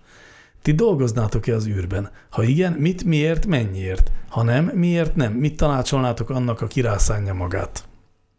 Ti dolgoznátok-e az űrben? Redukáljuk ide ezt a kérdést. Hát az én munkám az abszolút nem lenne hozzáadott érték az űrbe, tehát űrbe társas játékokat készíteni, az csak a költség, tehát ott valami pénzmosás lenne a háttérbe, de ezen Milyen felül súlytalanságban azért egész más lehetőségeid Lehetne van. 3D-s táblákat csinálni. 4D-s. Hmm. Hát jó, azt mondjuk itt is lehet, hogy csak Igen. körbe tudok repülni körülött. Hát, én inkább azt mondanám, hogy nem. Nem Soha szeretném. más munkát nem vállalnál? Bányászat. Egy biciklis futárra gondolsz? Űrbányászat? Űrbányászat szkafanderben és Mindenki-. Jobb, mint az űrbiciklis futár. Hát nem tudom, engem ezek a marsi, meg ezek a filmek se vonzottak soha. Jó, ott veszélyes, de hogy utána is vannak, akik azonnal a fél karjukat odaadnák, hogy menjenek. Én, én örülnék, hogy kevesebb ember lenne a túrautakon, és akkor itt uh, Mr. Univerzum kenyeréből törtem egy darabot. Szóval én nem, én nem mennék. Hát Én ugyanúgy, mint külföldre sem, vagy, vagy most miért jó máshol dolgozni? Hát itt vannak, este hogy tudsz lemenni a haverjaiddal sörözni? Egy paradicsom fesztivált szervezni? Űrbiciklis futárként sehogy. Igen, tehát nem. Új haverok kellenek. Vagy új Űrhaverok. hobbik. Igen. Tehát mind túl sokat kéne. Öreg vagyok én már ehhez. Igen, hogyha a paradicsomot mondjuk krumplira cseréled, azt már lehet a marson csinálni, de sajnos. Paradicsomhoz még kell nőniük egy picit. Pedig színében milyen jól passzol. Én dolgoznék az űrben. Mennyit? Hát mit tud, hogy, hogy mennyit? Mondjuk azt mondják, hogy Egy ma, év. mars, két év. Valószínű visszahoznak. 98 százalék. Értem. Uh, elsőre egy kicsit rövidebb időt mondanék, egyrészt, másrészt, de nem, mert oké, okay, nem, mert oké, okay, de most ha én rólam van szó, akkor a gyerekeim még kicsik ahhoz, hogy két évén át ne lássanak. Hát nekem is ez a baj, hogy két év az, hogyha Norvégiába mondanék, hogy dolgoznék a Norvégiába, ugyanúgy nem dolgoznék két évet Norvégiába. Mhm. Még akkor is, ha családdal ki lehet költözni, akkor se dolgoznék két évet Norvégiába, bármennyire is egzotikusnak tűnik. Én most azonnal indulnék egy két éves norvég kiküldetésre a családdal együtt. Tényleg. Hát jó, szívesebben mennék Spanyolországba, de ha menni kell, és csak Norvégiába Mondjuk lehet, az űr az közelebb van Norvégiához, mint Spanyolország. sokkal? Az, azt hiszem, igen. Mert? A hőmérséklet és a sötét az jellemzője. Hát a jó helynek. évszakban mész, ugye? Mert lehet, hogy túl sok fény lesz. Ez az űrben is előfordulhat. De akkor hol van a, a határvonal Norvégia vagy Spanyolország és az űr között? Tehát, hogy oda nem vinnéd ki a családot a Marsra két évre, de Spanyolországban meg igen. Ja nem, én vinném Marsra is a családot, Hát úgy, csak úgy, ők úgy. nem akarnának jönni. Ja, értem. Szerintem Norvégiában még volna talán kedvük, de a Marsra biztos nem. Hm. Hm. Attól félnének szerintem. Mond, mondhatnád, hogy van ott is internet. És de van marsi TikTok? Van marsi TikTok, és azt nézd meg, milyen jó TikTok felvételeket lehet csinálni alacsony gravitáción. Az mondjuk igaz. Mondjuk így ugrálsz. Hú, te lennél a sztár, az biztos. Abszolút. Szelfizni a, az új Mars roverrel. Igen, meg így fölugrasz kettőt, bucskázol, te nyernéd meg az olimpia összes számát, Hát A biztos az összeset? amiben a gravitáció az ellenség. Igen, igen, ezen gondolkodom, hogy nincs olyan verseny, például a pingpong mérkőzés. Hát de ott is, mert rá tudsz készülni. Repül a labda, még közben rágyújtasz, meg mire visszaütöd. de, de nem úgy, hogy az mert az ellen- ellenfél is ott Ne, van. nem, az Hát- ellenfél az földi. Tudod, hogy ő a földön van? És nagyon nagyokat kell. Úgy- Úgynevezett virtuális pingpong. Á, értem. Pont kiköpi egy gép azon a vonalon, ahol ott bemegy. Érzékeli, hogy hova megy, ott elnyeli egy fal, és Mhm. kiköpi a túloldalon. És akkor így lehetne mondjuk röplabda meccset is tartani? Igen, egy kicsit a fénysebességet fel kell gyorsítani. Hogy ne, ne laggoljon nagyon. Igen. Eltűnik a labda, és három perc múlva jön ki. De hát ráérsz, mert úgyis lassabb, tehát hogy még a késéssel együtt is bőven odaérsz. De úgy meg nem baj, hogyha laggol. Hát végül is neked valós időben fog történni, csak Igen. elcsúszhatva lesz egymáshoz képest a két akció. Valószínű, de meg ja, nem, kell nem, várni. Jó, nem, meg kell várni a másiknak a... Igen, de addig egy másik asztalon üthetsz utána- még egyet. Lehet szimultán. Szimultán. Szimultán röpi bajnokság. Öt pályán, egy, egyik mars, másik föld. Fantasztikus. Akkor viszont mit szólnátok, hogyha az lenne a munka, hogy egy ilyen szimultán röplabda bajnokságot kell megszervezni? Jó, ha nem két év, jó. Jó, nem legyen nem, nem két év. Még nem tudom, hogy mi a ruházat.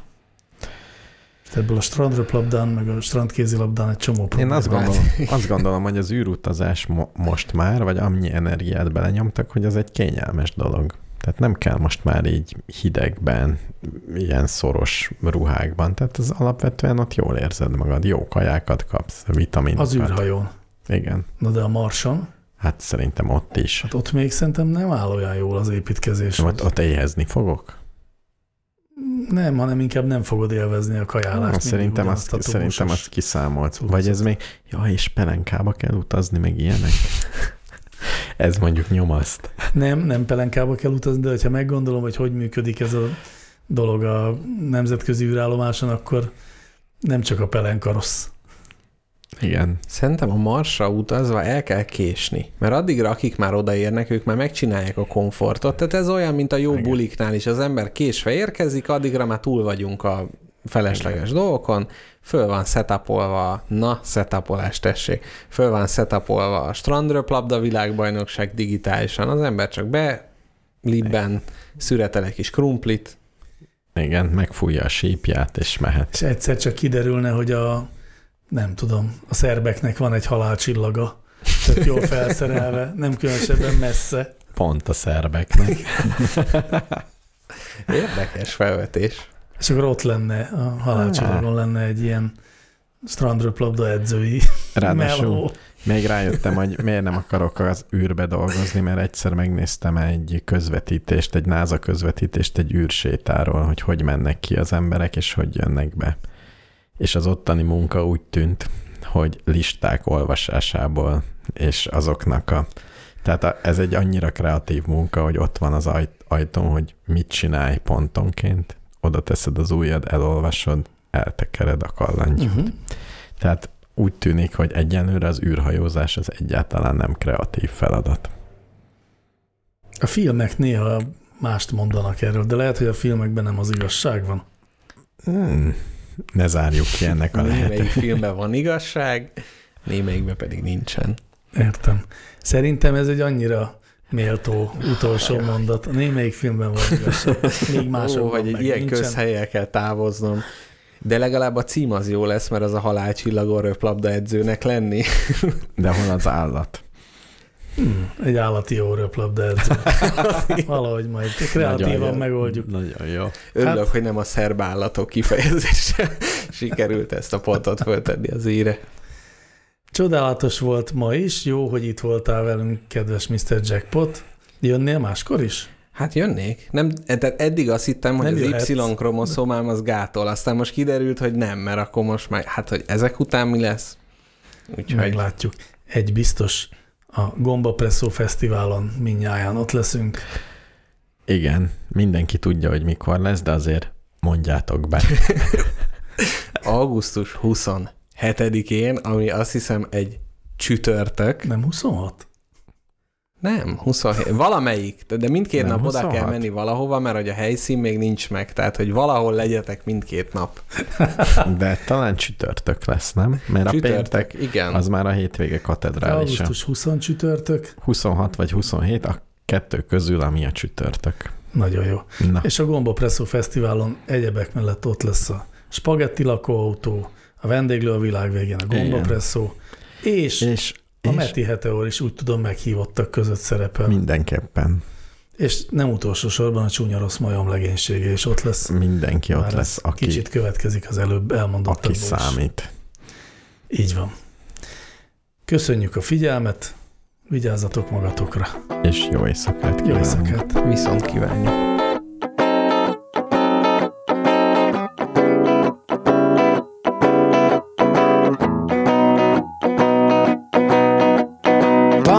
Parázok, bemegyek a kocsmába Bemondom nekik, hogy a nap sárga. Tócsákat dobálnak a fellegek Hulla szilva, hulla jó, hogy emberek. És utána bemegyek a postára Feladom a csekket az anyjába Felnyalok az égre egy bér csillagokon lépkedek És utána felmegyek az ívívre. Megnézem valaki bejelölte Striptease-re, vagy órára Vagy akármi jöhetne utána.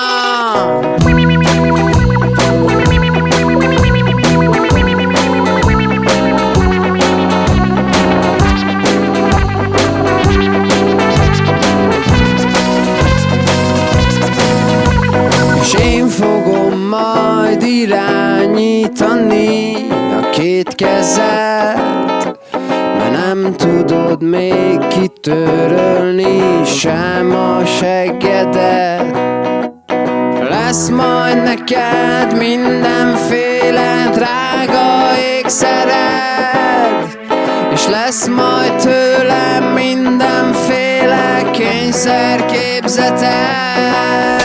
én parázok, bemegyek a Tesco-ba, megnézem mennyi mindenem volna, hogyha lenne pénzem, már csak az kéne, de rosszabbul élünk, mint négy éve. Csak a Tesco mindenkinek lesz jó.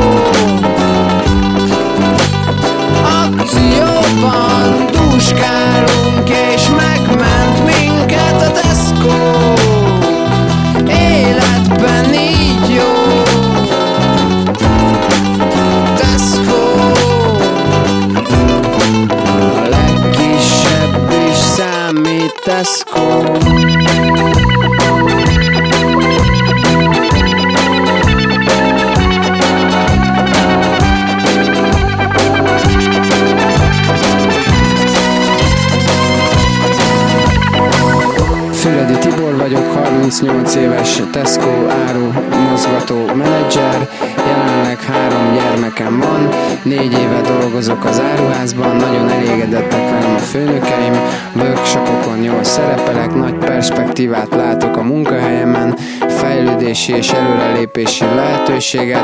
87-ben érettségiztem 3,4-es átlaggal, és a legkisebb is számít, Tesco